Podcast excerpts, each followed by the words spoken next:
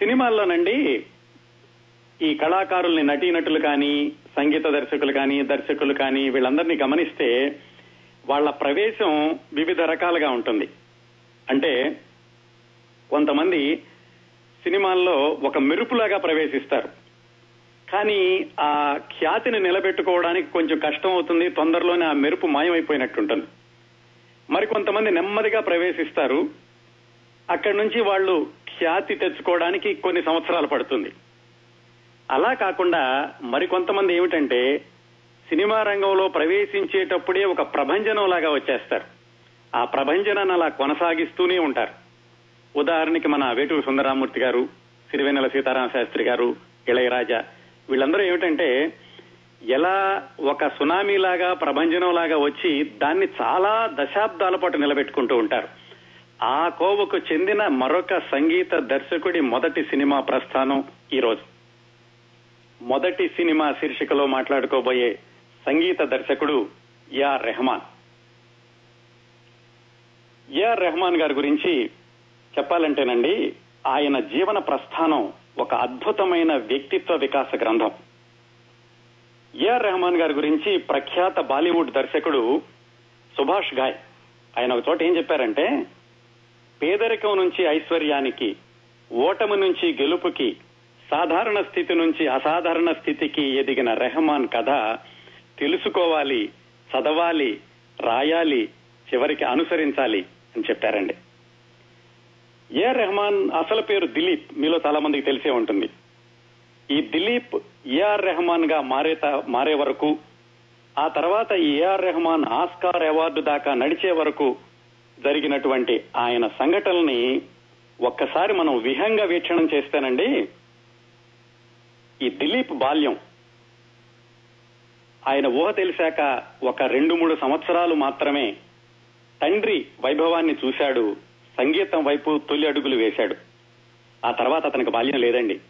ఎందుకంటే ఏడు సంవత్సరాలు ఎనిమిది సంవత్సరాలు అక్కడి నుంచి ఆ వయసులో పిల్లలు చక్కగా ఆడుకుంటుంటే ఈ దిలీప్ మాత్రం తండ్రి అనారోగ్యం ఆసుపత్రి చుట్టూతా తిరగడం మందులు మంత్రగాళ్ళు నాన్నకి ఎప్పుడు ఏమవుతుందోననే ఆందోళన అలా గడిచింది ఆయన బాల్యం. అది బాల్యం అనడానికి వీల్లేదండి. పది సంవత్సరాలకే తండ్రి మృతదేహాన్ని మృతదేహంలో ఉన్న పాడెని భుజాల మీద మోసిన మోయలేక భుజం మార్చుకున్న భయంకరమైన అనుభవం ఏఆర్ రెహమాన్ది అప్పటి దిలీప్ది. ఆ తర్వాత పది సంవత్సరాల నుంచి పదిహేను పదహారు సంవత్సరాలు వచ్చే వరకు కూడా జీవితం అనుక్షణం పోరాటం. కీబోర్డ్ అంత ఎత్తులేని దిలీప్ ఆ కీబోర్డుని మోసుకుని వివిధ ప్రదేశాలకి తీసుకెళ్ళి అద్దెకిచ్చి ఆ వచ్చిన డబ్బులతోటి కుటుంబ పోషణ కోసం తల్లికి సహకరించాడు. ఆ తర్వాత పదహారు సంవత్సరాలకి తల్లికి చెప్పాడు అమ్మా నేను చదువైనా ఈ సంగీతమైనా ఏదో ఒకటి మాత్రమే చేయగలను. రెండూ చేయలేను అని చెప్పినప్పుడు ఆ తల్లి చదువు మాని సంగీతమే జీవితం జీవనం కాని అని ఆ తల్లి ఆ రోజు తీసుకున్న నిర్ణయం దిలీప్ని ఏఆర్ రెహమాన్గా మార్చింది ఏఆర్ రెహమాన్ని ఆస్కార్ వరకు నడిపించింది. ఏఆర్ రెహమాన్ జీవితాన్నండి సరైన కోణంలో చూడగలిగితే మనం ఏమని చెప్పుకోవచ్చు అంటే ఒక తల్లి విజయగాథ. ఆ తల్లి సంకల్పాన్ని నిజం చేయడం కోసం తండ్రి లేని కుటుంబాన్ని ఒడ్డుకు చేర్చడం కోసం కష్టాల కొలిమిలో నిగ్గు తేలిన ఒక బాలుడి విజయగాథ అని చెప్పాలండి. ఈ మొత్తం విహంగ వీక్షణలో చూసినటువంటి దిలీప్ ఏఆర్ రెహమాన్ జీవితాన్ని వివిధ దశల్లో పరిశీలిస్తుంటే చిన్నతనంలో అతడు ఎదుర్కొన్న దారుణమైన సన్నివేశాలను గమనిస్తే హృదయం ద్రవిస్తుందండి. చదువా సంగీతమా? తేల్చుకునేటటువంటి సందిగ్ధ దశలో అతను పడిన కష్టాలు తలుచుకుంటుంటే మనసు ఉద్విగ్నం అవుతుంది. ఆ తర్వాత వృత్తిలో అతడు ఎదిగినటువంటి వైనాన్ని గమనిస్తే పూర్తి ఎవరెస్ట్ శిఖరం అవుతుంది. నా విజయాల జైత్ర యాత్రను అవలోకిస్తే శరీరం రోమాంచితం అవుతుందండి. ఇంత ఉద్వేగభరితమైంది ఏఆర్ రెహమాన్ జీవితం. ఈయన జీవితంలో ఉన్నటువంటి ఆ సన్నివేశాల వివరాలన్నీ తెలుసుకోవాలంటే ఎలా? ఎందుకంటే ఏఆర్ రెహమాన్ సాధారణంగా ఎవరికి ఇంటర్వ్యూలు ఇచ్చేవాడు కాదు. ఆయనకి అంత పేరు వచ్చాక కూడా ఆయన సన్నిహితులకి మద్రాసులో ఆయనతోటి వాళ్ళ నాన్నగారితోటి పనిచేసిన వాళ్ళకి మాత్రమే ఆయన జీవితంలోని చాలా సున్నితమైనటువంటి అంశాలు తెలిసాయి. ప్రపంచానికి ఎక్కువగా తెలిసేది కాదు. ఎప్పుడైనా ఎవరైనా ఇంటర్వ్యూలు చేద్దామని వెళితే ఆయన చాలా క్లుప్తంగా పొడి పొడిగానే మాట్లాడేవాడు. ఇప్పటికి కూడా అలాంటి ఇంటర్వ్యూలు ఇస్తూ ఉంటాడండి. మీ గతం గురించి చెప్పండి అంటే ఆయన అనేవాడట ఏముంది నాకు గతంలోకి వెనక్కి తిరిగి చూసుకోవడానికి ఇష్టం లేదు అని. పోనీ వర్తమానం గురించి చెప్పండి అంటే ఏమోనండి ఎక్కడి నుంచి మొదలు పెట్టాలో తెలియదు అనేవాడట. పోనీ భవిష్యత్తు గురించి చెప్పండి అంటే ఏమో భవిష్యత్తు రేపు ఏమవుతుందో ఏం తెలుస్తుంది ఏం నాకేం తెలుస్తుంది మనకేం తెలుస్తుంది అనేవాడట. మొత్తానికి ఎన్ని ప్రశ్నలు అడిగినా కానీ ఆ, వ్యక్తిగత జీవితంలోని వివరాలకు మాత్రం ఎక్కువగా వెళ్ళేవాడు కాదు. తెలిసిన వాళ్ళకి చాలా మందికి తెలుసు. ఆయన మాత్రం తనంతట తానుగా ఆ వెనక్కి వెళ్ళి ఆ దారుణమైనటువంటి అనుభవాలన్నింటినీ మళ్ళీ గుర్తు తెచ్చుకోవడానికి ఎక్కువగా ఇష్టపడేవాడు కాదు. ప్రస్తుతానికి కూడా ఇష్టపడడం లేదు. మరి అలాంటప్పుడు ఆయన జీవితంలోని వివరాలన్నీ తెలుసుకోవడానికని కామిని మత్తయ్య అని ఒక టైమ్స్ ఆఫ్ ఇండియా జర్నలిస్ట్ అండి.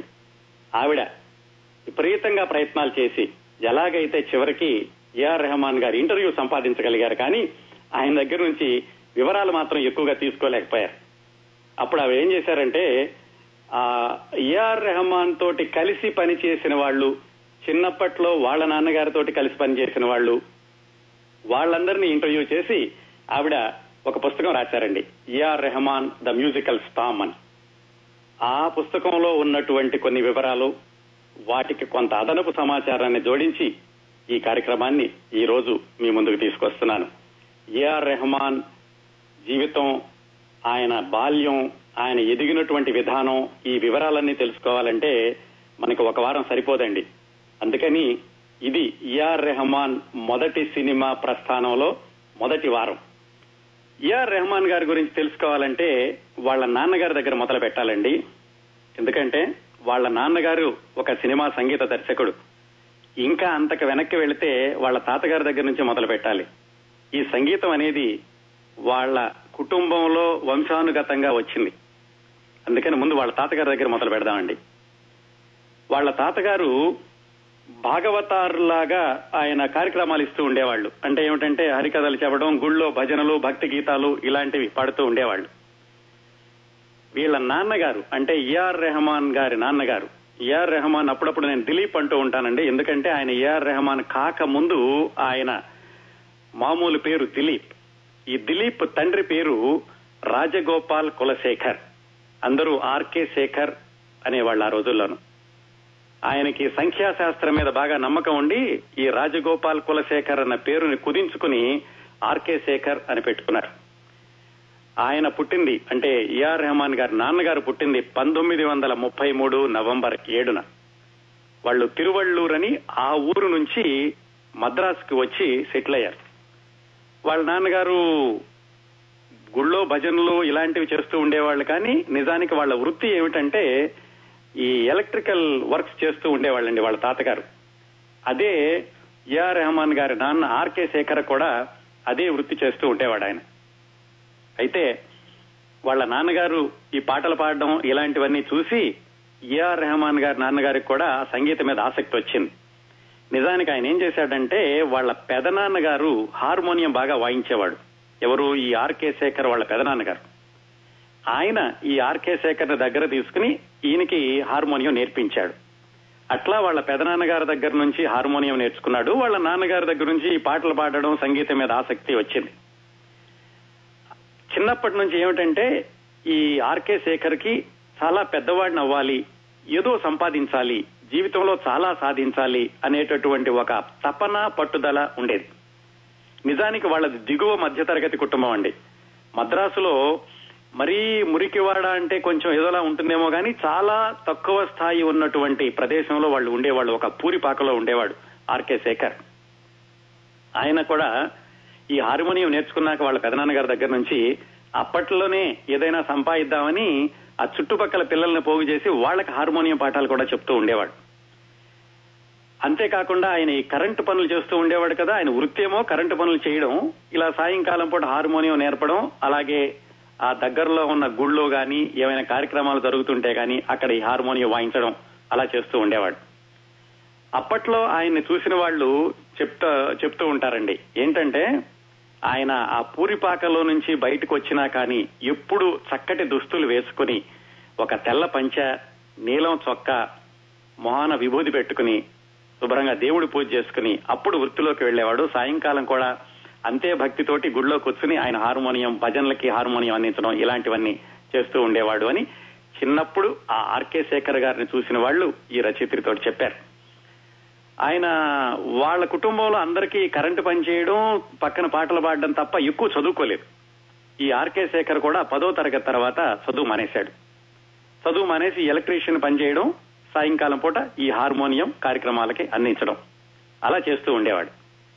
అట్లా ఆయన కేవలం ఈ భజనలకి గుళ్ళోనే కాకుండా నెమ్మది నెమ్మదిగా పరిచయాలు పెరిగి నాటకాలకి లేకపోతే మిగతా సంగీత కచేరీలకు కూడా హార్మోనియం ఇచ్చేటటువంటి స్థాయికి చేరుకున్నాడు. ఇవంతా మనం ఏఆర్ రెహమాన్ గారు నాన్నగారు ఆర్కే శేఖర్ గురించి మాట్లాడుకుంటున్నామండి. అట్లా వేరే సంగీత బృందాల్లో ఆయన హార్మోనియం అందించేటటువంటి క్రమంలో ఆయనకి ఒక నాటక బృందంతో పరిచయం ఏర్పడింది. ఆ నాటక బృందాన్ని నిర్వహించే ఆయన పేరు ఆర్ఎస్ మనోహర్. తమిళ సినిమాలతో బాగా పరిచయం ఉన్న వాళ్ళకి తెలుస్తుందండి ఆర్ఎస్ మనోహర్ అంటే ఆయన ఎంజి రామచంద్రన్ నటించినటువంటి మొట్టమొదటి సినిమాల్లో విలన్ వేషాలు వేస్తూ ఉండేవాడు. అంతేకాకుండా ఈ తమిళ నాటక రంగం మీద కూడా ఆయన చాలా ప్రసిద్ధమైనటువంటి నాటకాలు వేశాడు. దాదాపుగా ఏడు వేల ఎనిమిది వేల నాటక ప్రదర్శనలు ఇచ్చాడటండి ఆర్ఎస్ మనోహర్ అన్న ఆయన. రెండు వందల సినిమాల్లో కూడా నటించారు. ఆ రోజుల్లో అంటే ఇది పంతొమ్మిది వందల యాభై ఆరు యాభై ఏడు ప్రాంతాల్లో అనుకోండి. అప్పట్లో ఈ ఆర్ఎస్ మనోహర్ నాటకానికి పనిచేయడం అంటే చాలా అదృష్టంగా భావిస్తూ ఉండేవాళ్ళు కళాకారులందరూ కూడా. ఈ ఆర్కే శేఖర్ కూడా ఎలాగో ఆ బృందంలో పనిచేసే వాళ్ళ ద్వారా ఆర్కే ఆర్ఎస్ మనోహర్ తోటి పరిచయం ఏర్పడి ఆయన నాటకాలకి హార్మోనియం సమకూర్చే అవకాశం తెచ్చుకున్నాడు. అది చాలా గొప్ప అచీవ్మెంట్గా భావించేవాళ్ళండి. ఆ బృందంలో ఆయన వాయిస్తూ ఉండగా ఆయన జీవితం ఇంకొక మలుపు ఏం తిరిగిందంటే ఈ ఆర్ఎస్ మనోహర్ అన్న ఆయన సినిమాల్లో కూడా వేసేవాళ్ళు అనుకున్నాం కదా. ఆయనకి మలయాళంలో ఉన్నటువంటి ఒక సంగీత దర్శకుడికి పరిచయం ఉంది. ఆ మలయాళంలో ఉన్న సంగీత దర్శకుడి పేరు వి దక్షిణామూర్తి. ఈ వి దక్షిణామూర్తి గారికి కూడా చాలా ఆసక్తికరమైనటువంటి నేపథ్యం ఉందండి. ఆయన క్రిందటి సంవత్సరమే మరణించారు తొంభై మూడు సంవత్సరాల వయసులో. ఆయన చనిపోవడానికి కొన్ని నెలల ముందు కూడా ఒక సంగీత ఒక సినిమాకి సంగీతాన్ని సమకూర్చారు మలయాళ చిత్రానికి. ఎవరు ఈ వి వి దక్షిణామూర్తి అన్నాయన ఆ వి దక్షిణామూర్తి అన్నాయన ఆర్ఎస్ మనోహర్కి మిత్రుడు. ఆర్ఎస్ మనోహర్ నాటకాలు వేస్తుంటే చూడ్డానికని ఒకరోజు ఈ వి దక్షిణామూర్తి వచ్చాడు. వచ్చి ఆయన నాటకం చూస్తూ ఆ నాటకంలో నేపథ్య సంగీతంలో ఈ హార్మోనియం వాయించినటువంటి ఒక పొట్టిగా ఉన్న అతన్ని చూసి అతనెవరో హార్మోనియం చాలా బాగా వాయిస్తున్నాడు నాకు ఒక హార్మోనియం అసిస్టెంట్ కావాలి ఇస్తావా? అని ఆర్ఎస్ మనోహర్ని ఈ దక్షిణామూర్తి అన్న ఆయన అడిగాడు. ఆయన చూపించింది ఆర్కే శేఖర్ని సరే ఈ దక్షిణ ఆర్ఎస్ మనోహర్కి ఏమిటంటే ఈ ఆర్కే శేఖర్ చాలా బాగా హార్మోనియం వాయిస్తాడు. ఆయన లేకపోతే ఆయన నాటకాల్లో చాలా లోటు ఉండేటటువంటి పరిస్థితి. అందుకని ఆయన ఈ దక్షిణామూర్తి గారికి నేను ఇస్తాను ఆ కుర్రాన్ని కాకపోతే నాకు ఇంకొకరిని ఎవరైనా సబ్స్టిట్యూట్ ఇవ్వు అలా ఇస్తే కనుక ప్రత్యామ్నాయం చూపిస్తే నేను ఈ కుర్రాడిని నీకు ఇవ్వగలను అంటాడు. ఈ దక్షిణామూర్తి అన్న ఆయనకి ఈ ఆర్కే శేఖర్ హార్మోనియం బాగా నచ్చి ఎవరినో తీసుకొచ్చి ఆర్ఎస్ మనోహర్కి ఇచ్చి మొత్తానికి ఆర్కే శేఖర్ని తన సంగీత బృందంలోకి తీసుకెళ్ళాడు ఎవరు ఈ దక్షిణామూర్తి అన్నటువంటి మలయాళీ సంగీత దర్శకుడు. ఈ దక్షిణామూర్తి గారి గురించి అండి ఇంకో ఆసక్తికరమైన విషయం చెప్తాను. ఈ దక్షిణామూర్తి గారు మొట్టమొదటిసారిగా సంగీత దర్శకత్వం వహించిన సినిమాలో అంటే మలయాళం సినిమాలో హీరో ఎవరంటే ఇప్పటి ప్రముఖ గాయకుడు జేసుదాస్ గారి తండ్రి. ఆ తర్వాత ఆయన సంగీత దర్శకుడిగా క్రిందటి సంవత్సరం వరకు కొనసాగాడని చెప్పుకున్నాం కదా. ఆ తర్వాత ఆయన జేసుదాస్ గారు పాడిన పాటలకి సంగీతం సమకూర్చాడు. జేసుదాస్ గారి అబ్బాయి విజయ్ పాడిన పాటలకి సంగీతం సమకూర్చాడు. ఆ విజయ్ వాళ్ళ అమ్మాయి అమేయ ఆవిడ పాడిన పాటలకి సంగీతం సమకూర్చాడు. అంటే జేసుదాస్ గారి తండ్రి జేసుదాస్ గారు వాళ్ళ అబ్బాయి వాళ్ళ మనవరాలు అందరికీ కూడా సంగీతం సమకూర్చాడు దక్షిణామూర్తి. అంత ప్రసిద్ధమైనటువంటి పేరుందండి. అందుకనే ఆయన తొంభై మూడు సంవత్సరాల వయసులో కూడా క్రిందటి సంవత్సరం చనిపోబోయే ముందు కూడా ఒక సినిమాకి సంగీతం సమకూర్చాడు. ఆ దక్షిణామూర్తి గారి సహచర్యంతో ఈ ఆర్కే శేఖర్ రెహమాన్ గారి నాన్నగారు సినిమా రంగ ప్రవేశం చేశారు. సుమారుగా అది పంతొమ్మిది వందల యాభై తొమ్మిది పంతొమ్మిది వందల అరవై ప్రాంతాల్లో. ఆయన ఈ దక్షిణామూర్తితో కలిసి పనిచేసినటువంటి మొట్టమొదటి సినిమా పేరు సీత మలయాళం సినిమా. ఆ సీత మలయాళం సినిమాకి ఇంకో ప్రత్యేకత ఉందండి. మన గాయని పి సుశీల గారిని మొట్టమొదటిసారిగా మలయాళ చిత్రరంగానికి పరిచయం చేసింది ఈ సీత చిత్రంతోటి. ఆ సినిమాకి ఆర్కే శేఖర్ దక్షిణామూర్తి గారితో కలిసి పనిచేయడం మొదలైంది. అట్లా మొదలైనటువంటి వాళ్ళ అను అనుబంధం దాదాపుగా పద్నాలుగు సంవత్సరాలు కొనసాగిందండి. అంటే పంతొమ్మిది వందల అరవై నుంచి పంతొమ్మిది వందల డెబ్బై నాలుగు వరకు కూడా ఈ ఆర్కే శేఖర్ దక్షిణామూర్తి గారితో కలిసి పనిచేశాడు. ఇంకా వేరే వాళ్ళతో కూడా చేశాడు. దక్షిణామూర్తి గారితో అనుబంధం మాత్రం అలా కొనసాగింది. ఈ ఆర్కే శేఖర్కి అంటే ఏఆర్ రెహమాన్ గారి నాన్నగారికి సంఖ్యాశాస్త్రం అంటే బాగా నమ్మకం అని చెప్పుకున్నాం కదా అందుకని ఆయన పేరు కూడా కుదించుకుని ఆర్కే శేఖర్ అని పెట్టుకున్నాడు. ఆయన ఎవరో ఈ జ్యోతిష్యుల దగ్గరికి వెళ్తే వాళ్ళు చెప్పారట దక్షిణామూర్తి శేఖర్ మీరిద్దరూ క్రిందటి జన్మలో అన్నదమ్ములు అందుకే ఇప్పుడు ఇంతగా మీరు ఇద్దరు అనుబంధం పెనవేసుకుపోయిందని వాళ్ళు చెప్పారట. అంతగా నమ్ముతూ ఉండేవాడు ఆయన. అయితే మొట్టమొదటిసారిగా సినిమాల్లోకి వెళ్ళినప్పుడు ఈ ఆర్కే శేఖర్కి సినిమా సంగీతం గురించి ఏమీ తెలియదు నాటకాలకు హార్మోనియం వాయిస్తూ ఉండేవాడు అంతే ఈ దక్షిణామూర్తి అన్నాయనే ఈ ఆర్కే శేఖర్కి సినిమా సంగీతంలో మొట్టమొదటి పాఠాలు నేర్పించి అసలు సంగీత వ- సినిమా సంగీతం ఎలా ఉంటుంది దాంట్లో వాయిద్యాలు ఎలా ఉంటాయి వాటిని ఎలాగా సమన్వయం చేయాలి స్వర రచన అంటే ఏమిటి ఇలాంటివన్నీ చాలా శ్రద్ధగా నేర్పించాడు. ఈ శేఖర్ అన్నాయనికి అసలు మామూలుగానే తపనుంది జీవితంలో పైకి రావాలి తాను పుట్టినటువంటి ప్రదేశం నుంచి కాకుండా ఇంకా సాధించాలి అనేటటువంటి తపన ఉండడంతో దక్షిణామూర్తి ఏం చెప్పినా కానీ చాలా తొందరగా నేర్చుకుంటూ ఉండేవాడు. అలా తొందరగా నేర్చుకోవడంతో దక్షిణామూర్తికి కూడా చాలా ఈయనంటే చాలా ఆసక్తి అభిమానం పెరిగింది.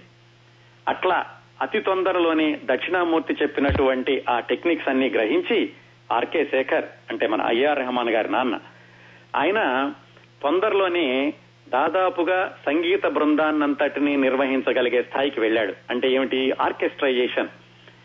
మామూలుగా సంగీత దర్శకుడు ఒక బాణి సమకూర్చి పల్లవి చరణం అవన్నీ చెప్పేశాక ఆ మధ్య మధ్యలో సంగీతం వస్తుంది చూడండి. ఆ సంగీతం నిర్వహించే అతన్ని కండక్టర్ అంటారు.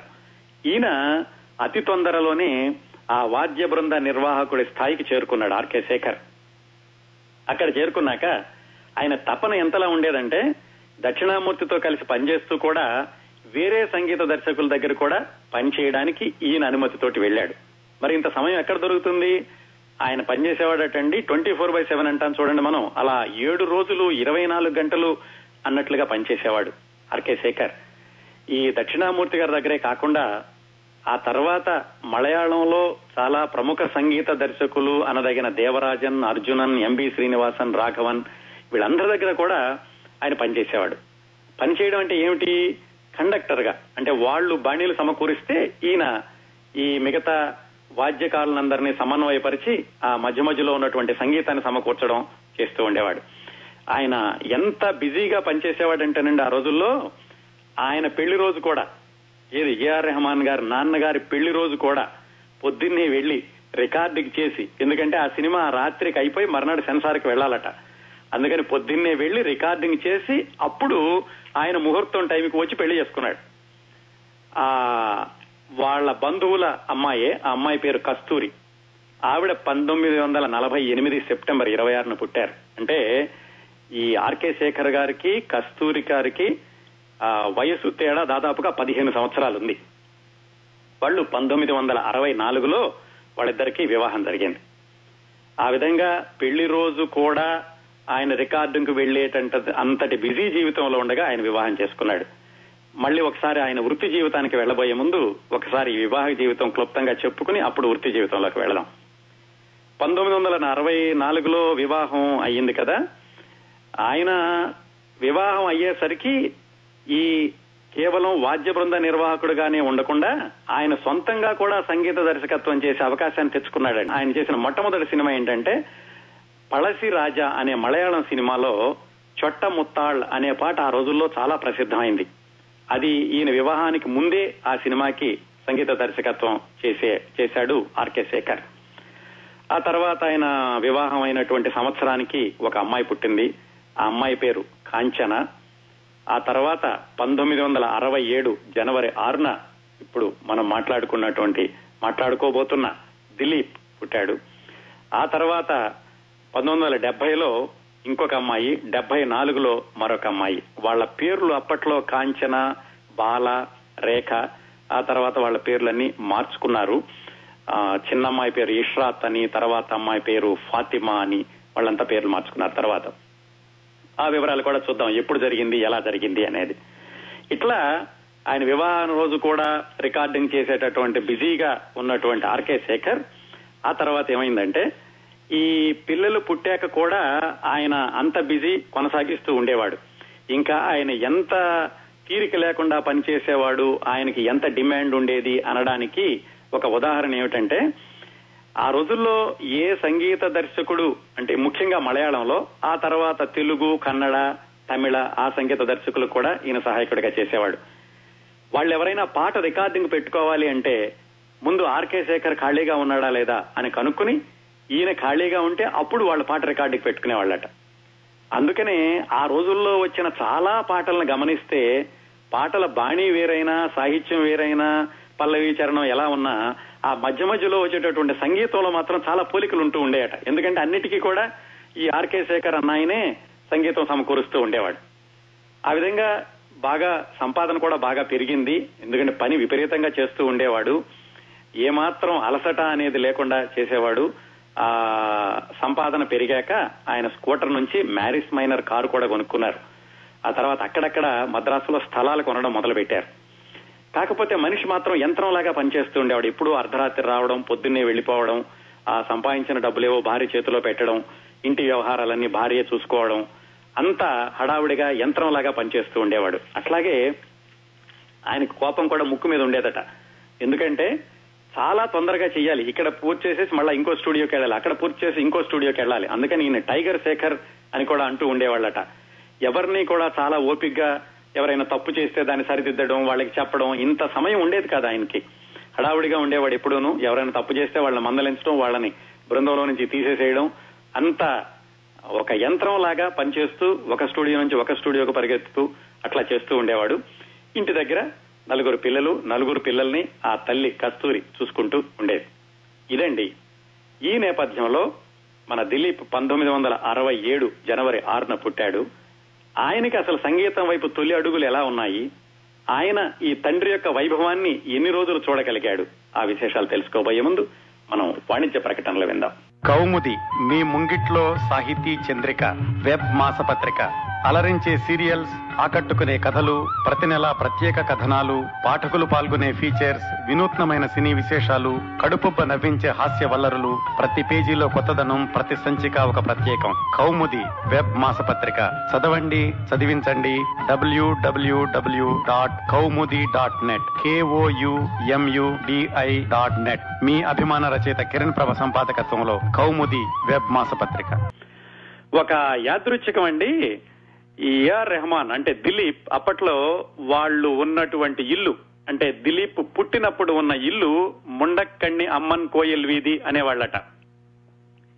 ఆ వీధిలోనే ఇంకొక చాలా ఆ తర్వాత రోజుల్లో చాలా ప్రఖ్యాతి చెందినటువంటి వయలిన్ విద్వాంసులు కూడా ఉండేవాళ్ళు. ఆయన వైద్యనాథన్ సుబ్రహ్మణ్యం శంకర్ అని ముగ్గురు అన్నదమ్ములు.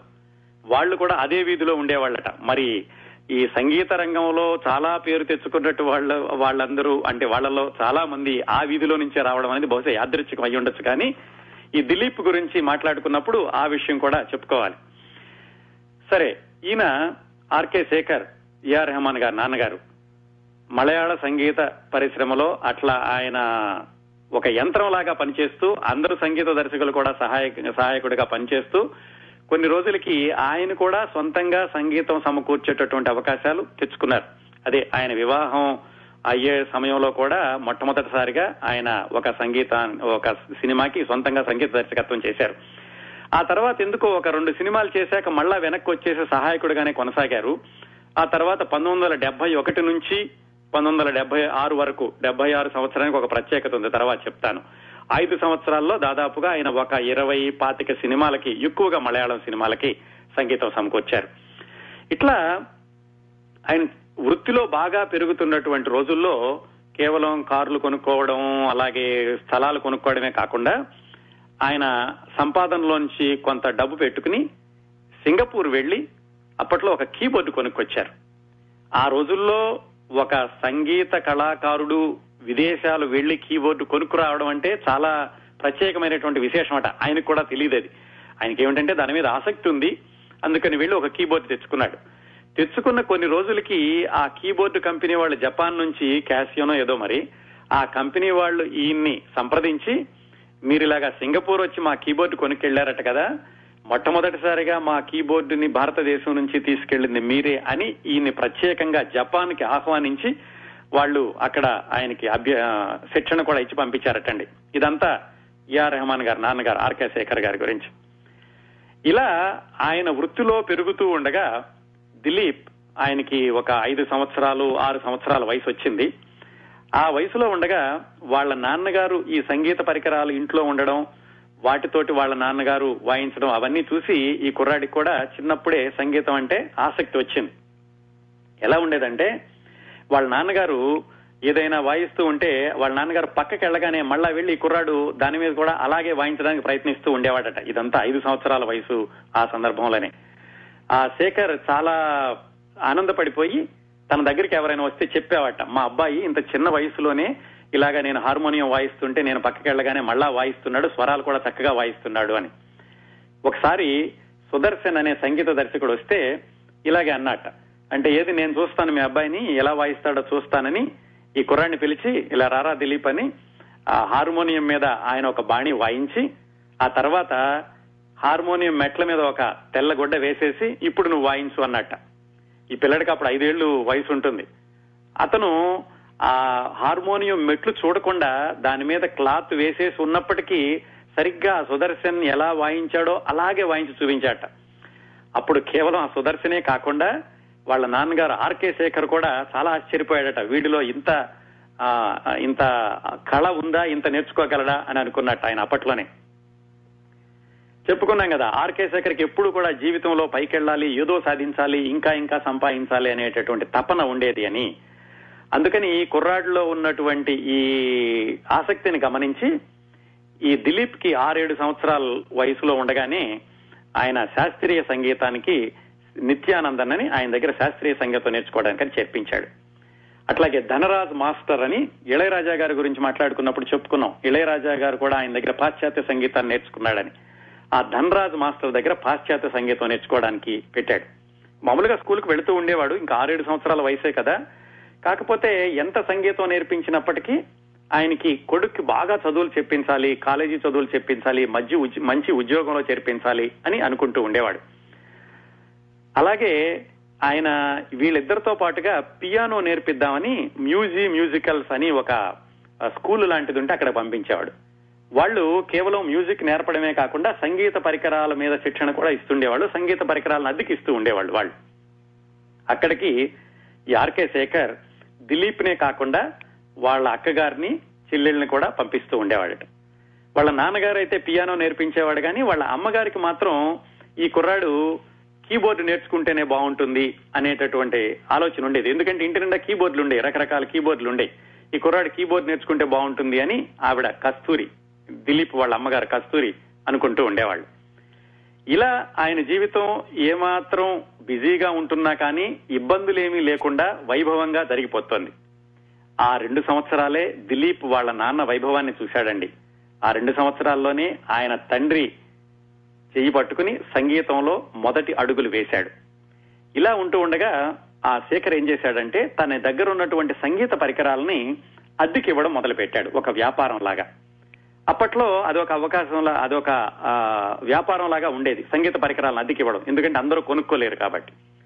అక్కడ ఏమైందంటే అప్పటికే ఆ వ్యాపారంలో ఉన్న కొంతమందికి ఈయన మీద అసూయ వచ్చింది. సినిమాలకి చేస్తున్నాడు అందరు సంగీత దర్శకుల దగ్గర చేస్తున్నాడు. పైగా ఇప్పుడు సంగీత పరికరాలు అద్దెకివ్వడం మన బిజినెస్లోకి వచ్చి మనకి పోటీదారుగా తయారయ్యాడు అని చాలా మందికి అసూయ వచ్చింది ఆయన మీద. అక్కడ ఆ దశ మొదలయ్యాక ఈయనకి ఎప్పుడైతే బాగా సంపాదించడం పేరు తెచ్చుకోవడం సంగీత పరికరాలు అద్దెకివ్వడం కూడా జరిగిందో అప్పుడు ఆయన జీవితం దిలీప్ గారి తండ్రి ఆర్కే శేఖర్ జీవితం ఒక భయంకరమైన మలుపు తిరిగింది. ఆ మలుపు మొత్తం ఆ కుటుంబాన్ని కుదిపేసింది. అదే ఆ దిలీప్ చూసినటువంటి చిట్ట చివరి బాల్యం ఆరు ఏడు సంవత్సరాల్లో ఆయన సంగీతం నేర్చుకోవడం వాళ్ళ నాన్నగారి దగ్గరికి అందరూ రావడం అంతే. ఆ తర్వాత చెప్పిన మలుపు ఆయన జీవితాన్ని చాలా అష్ట కష్టాల్లోకి తోసేసింది. కేవలం ఆయన్నే కాకుండా కుటుంబం మొత్తాన్ని. అదేమిటంటే ఈ ఆర్కే శేఖర్ ఇప్పుడు ఖాళీ లేకుండా రాత్రి పగలు పనిచేయడంతో ఆరోగ్యం దెబ్బతింది. సుమారుగా ఇది పంతొమ్మిది వందల డెబ్బై మూడు డెబ్బై నాలుగు ప్రాంతాల్లో. అంటే దిలీప్కి ఏడు ఎనిమిది సంవత్సరాలు ఆరేడు సంవత్సరాల వయసు ఉండేది అప్పట్లో. రోజు పద్దెనిమిది గంటలు పంతొమ్మిది గంటలు పనిచేయడం ఆ ఒత్తిడి తట్టుకోవడానికి అని చెప్పేసి ఆయనకి మద్యం అలవాటైంది అంతేకాకుండా అలాగా ఏ గంటలో ఎక్కడుంటున్నాడో తెలియకుండా పనిచేయడంతో వేళకి సరిగ్గా తిండి తినడానికి కూడా కుదిరేది కాదు. దాంతో ఆ స్టూడియోలు బయట అమ్మే ఆరిపోయిన సమోసాలు నూనె ఓడేటటువంటి దోశలు ఇలాంటి తినడంతో ఆరోగ్యం మరింతగా దిగజారి దాంతో ఎలా ఉండేదంటే ఆయనకి తొందరగా నీరస పడిపోవడం కేవలం కనీసం నుంచుని నుంచుని కూడా ఎక్కువసేపు పని చేయలేనటువంటి పరిస్థితి కడుపు ఉబ్బరం ఇలాంటివన్నీ ఒకదాని తర్వాత ఒకటి మొదలైనవి. కాకపోతే ఏమిటంటే ఆయన ఎవరికి ఏమీ చెప్పుకునేవాడు కాదు. ఏదో బలహీనంగా ఉంటున్నాడు జ్వరం ఏదో మామూలు వ్యాధి ఏదో అనుకున్నారు కానీ అది తీవ్రమైన వ్యాధి అని ఎవరూ గ్రహించలేదు. ఇక్కడ మనం ఇంకో వ్యక్తిని పరిచయం చేసుకోవాలండి. ఆయన పేరు అర్జునన్. ఆయన కూడా తర్వాత రోజుల్లో సంగీత దర్శకుడయ్యాడు.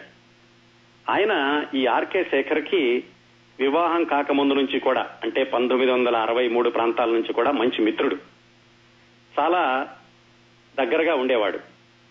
ఈ ఆర్కే శేఖర్కి సామాన్యంగా ఎవరితోనూ ఎవరితోటి ఏమీ చెప్పుకునేటటువంటి అలవాటు ఉండేది కాదు. ఈ అర్జునన్ ఒక రోజు అడిగాడు శేఖర్ ఏదో అవుతోంది నీకు? చాలా నీరసంగా ఉంటున్నావు అంటే ఏమి లేదులే అని కొట్టిపడేశాడు. నాకేమి లేదు ఏదో మామూలు నీరసం చాలా పనిచేస్తున్నాను కదా ఇంతకు మించి ఏమి లేదులే అన్నాడు. కాకపోతే ఆయనే భరించలేక ఈ నీరసం మామూలు నీరసం కాదు ఏదో అయి ఉంటుందని ఆ అర్జునను బలవంతంగా ఈ ఆర్కే శేఖర్ని డాక్టర్ దగ్గరికి తీసుకెళ్ళాడు డాక్టర్ పరీక్షలన్నీ చేసి ఇదేదో క్షయ వ్యాధి సూచనల్లాగా కనిపిస్తున్నాయి అని దానికి మందులు వాడడం మొదలుపెట్టాడు. అలా దానికి మందులు వాడినా కానీ ఆయన ఆరోగ్యంలో ఏమాత్రం మెరుగుదల లేదు. ఇంకా అదే నీరసం నించోలేకపోవడం కడుపుబ్బరం మనిషి రోజు రోజుకి క్షీణించిపోవడం ఇలా జరుగుతుండేసరికి సరే క్షయ వ్యాధి అన్నారు కదా ప్రత్యేకమైన ఆసుపత్రిలో చూపిద్దామని మదనపల్లి తీసుకెళ్ళారు. వాళ్ళు పరీక్షలన్నీ చేసి ఇది అసలు క్షయకి సంబంధించింది కాదు ఈయనకి స్టమక్ క్యాన్సర్ ఉంది అని చెప్పారు. దాంతో ఇంకక్కడ ఏమాత్రం వాళ్ళకి వ్యాధికి చికిత్స జరగలేదు. మళ్ళా వెనక మద్రాసు వచ్చేశారు. ఇప్పుడు తెలిసిపోయింది ఆయనకి స్టమక్ క్యాన్సర్ అని. దాంతో ఇదంతా ఇప్పుడు డెబ్బై మూడు డెబ్బై నాలుగు ప్రాంతాల్లో కదండి. మరి వైద్య సౌకర్యాలు అంతగా ఉండేవి కదా ఆ రోజుల్లో క్యాన్సర్ అంటే చాలా భయంకరమైన వ్యాధి. దాంతో ఎన్ని మందులు వాడినా తగ్గకపోయేసరికి ఆ భార్య కస్తూరికి ఏం చేయాలి? ఏదో ఒక నమ్మకం ఉండాలి కదా? ఆవిడ ఇంకా మంత్రాలు తంత్రాలు వాటిని ఆశ్రయించడం తాంత్రికుల్ని ఇంటికి తీసుకురావడం వాళ్ళతోటి పూజలు చేయించడం ఈ అలోపతి హోమియోపతి ఈ మందులన్నీ వాడడం. అవి కూడా పనిచేయకపోయేసరికి ఆవిడ యునానీ మందులు వాడి అలాగే ముస్లిం పీర్లను కూడా ఇంటికి తీసుకొచ్చి ప్రార్థనలు చేయించడం ఇలాంటివన్నీ చేస్తూ ఉండేవాళ్ళు కస్తూరి గారు.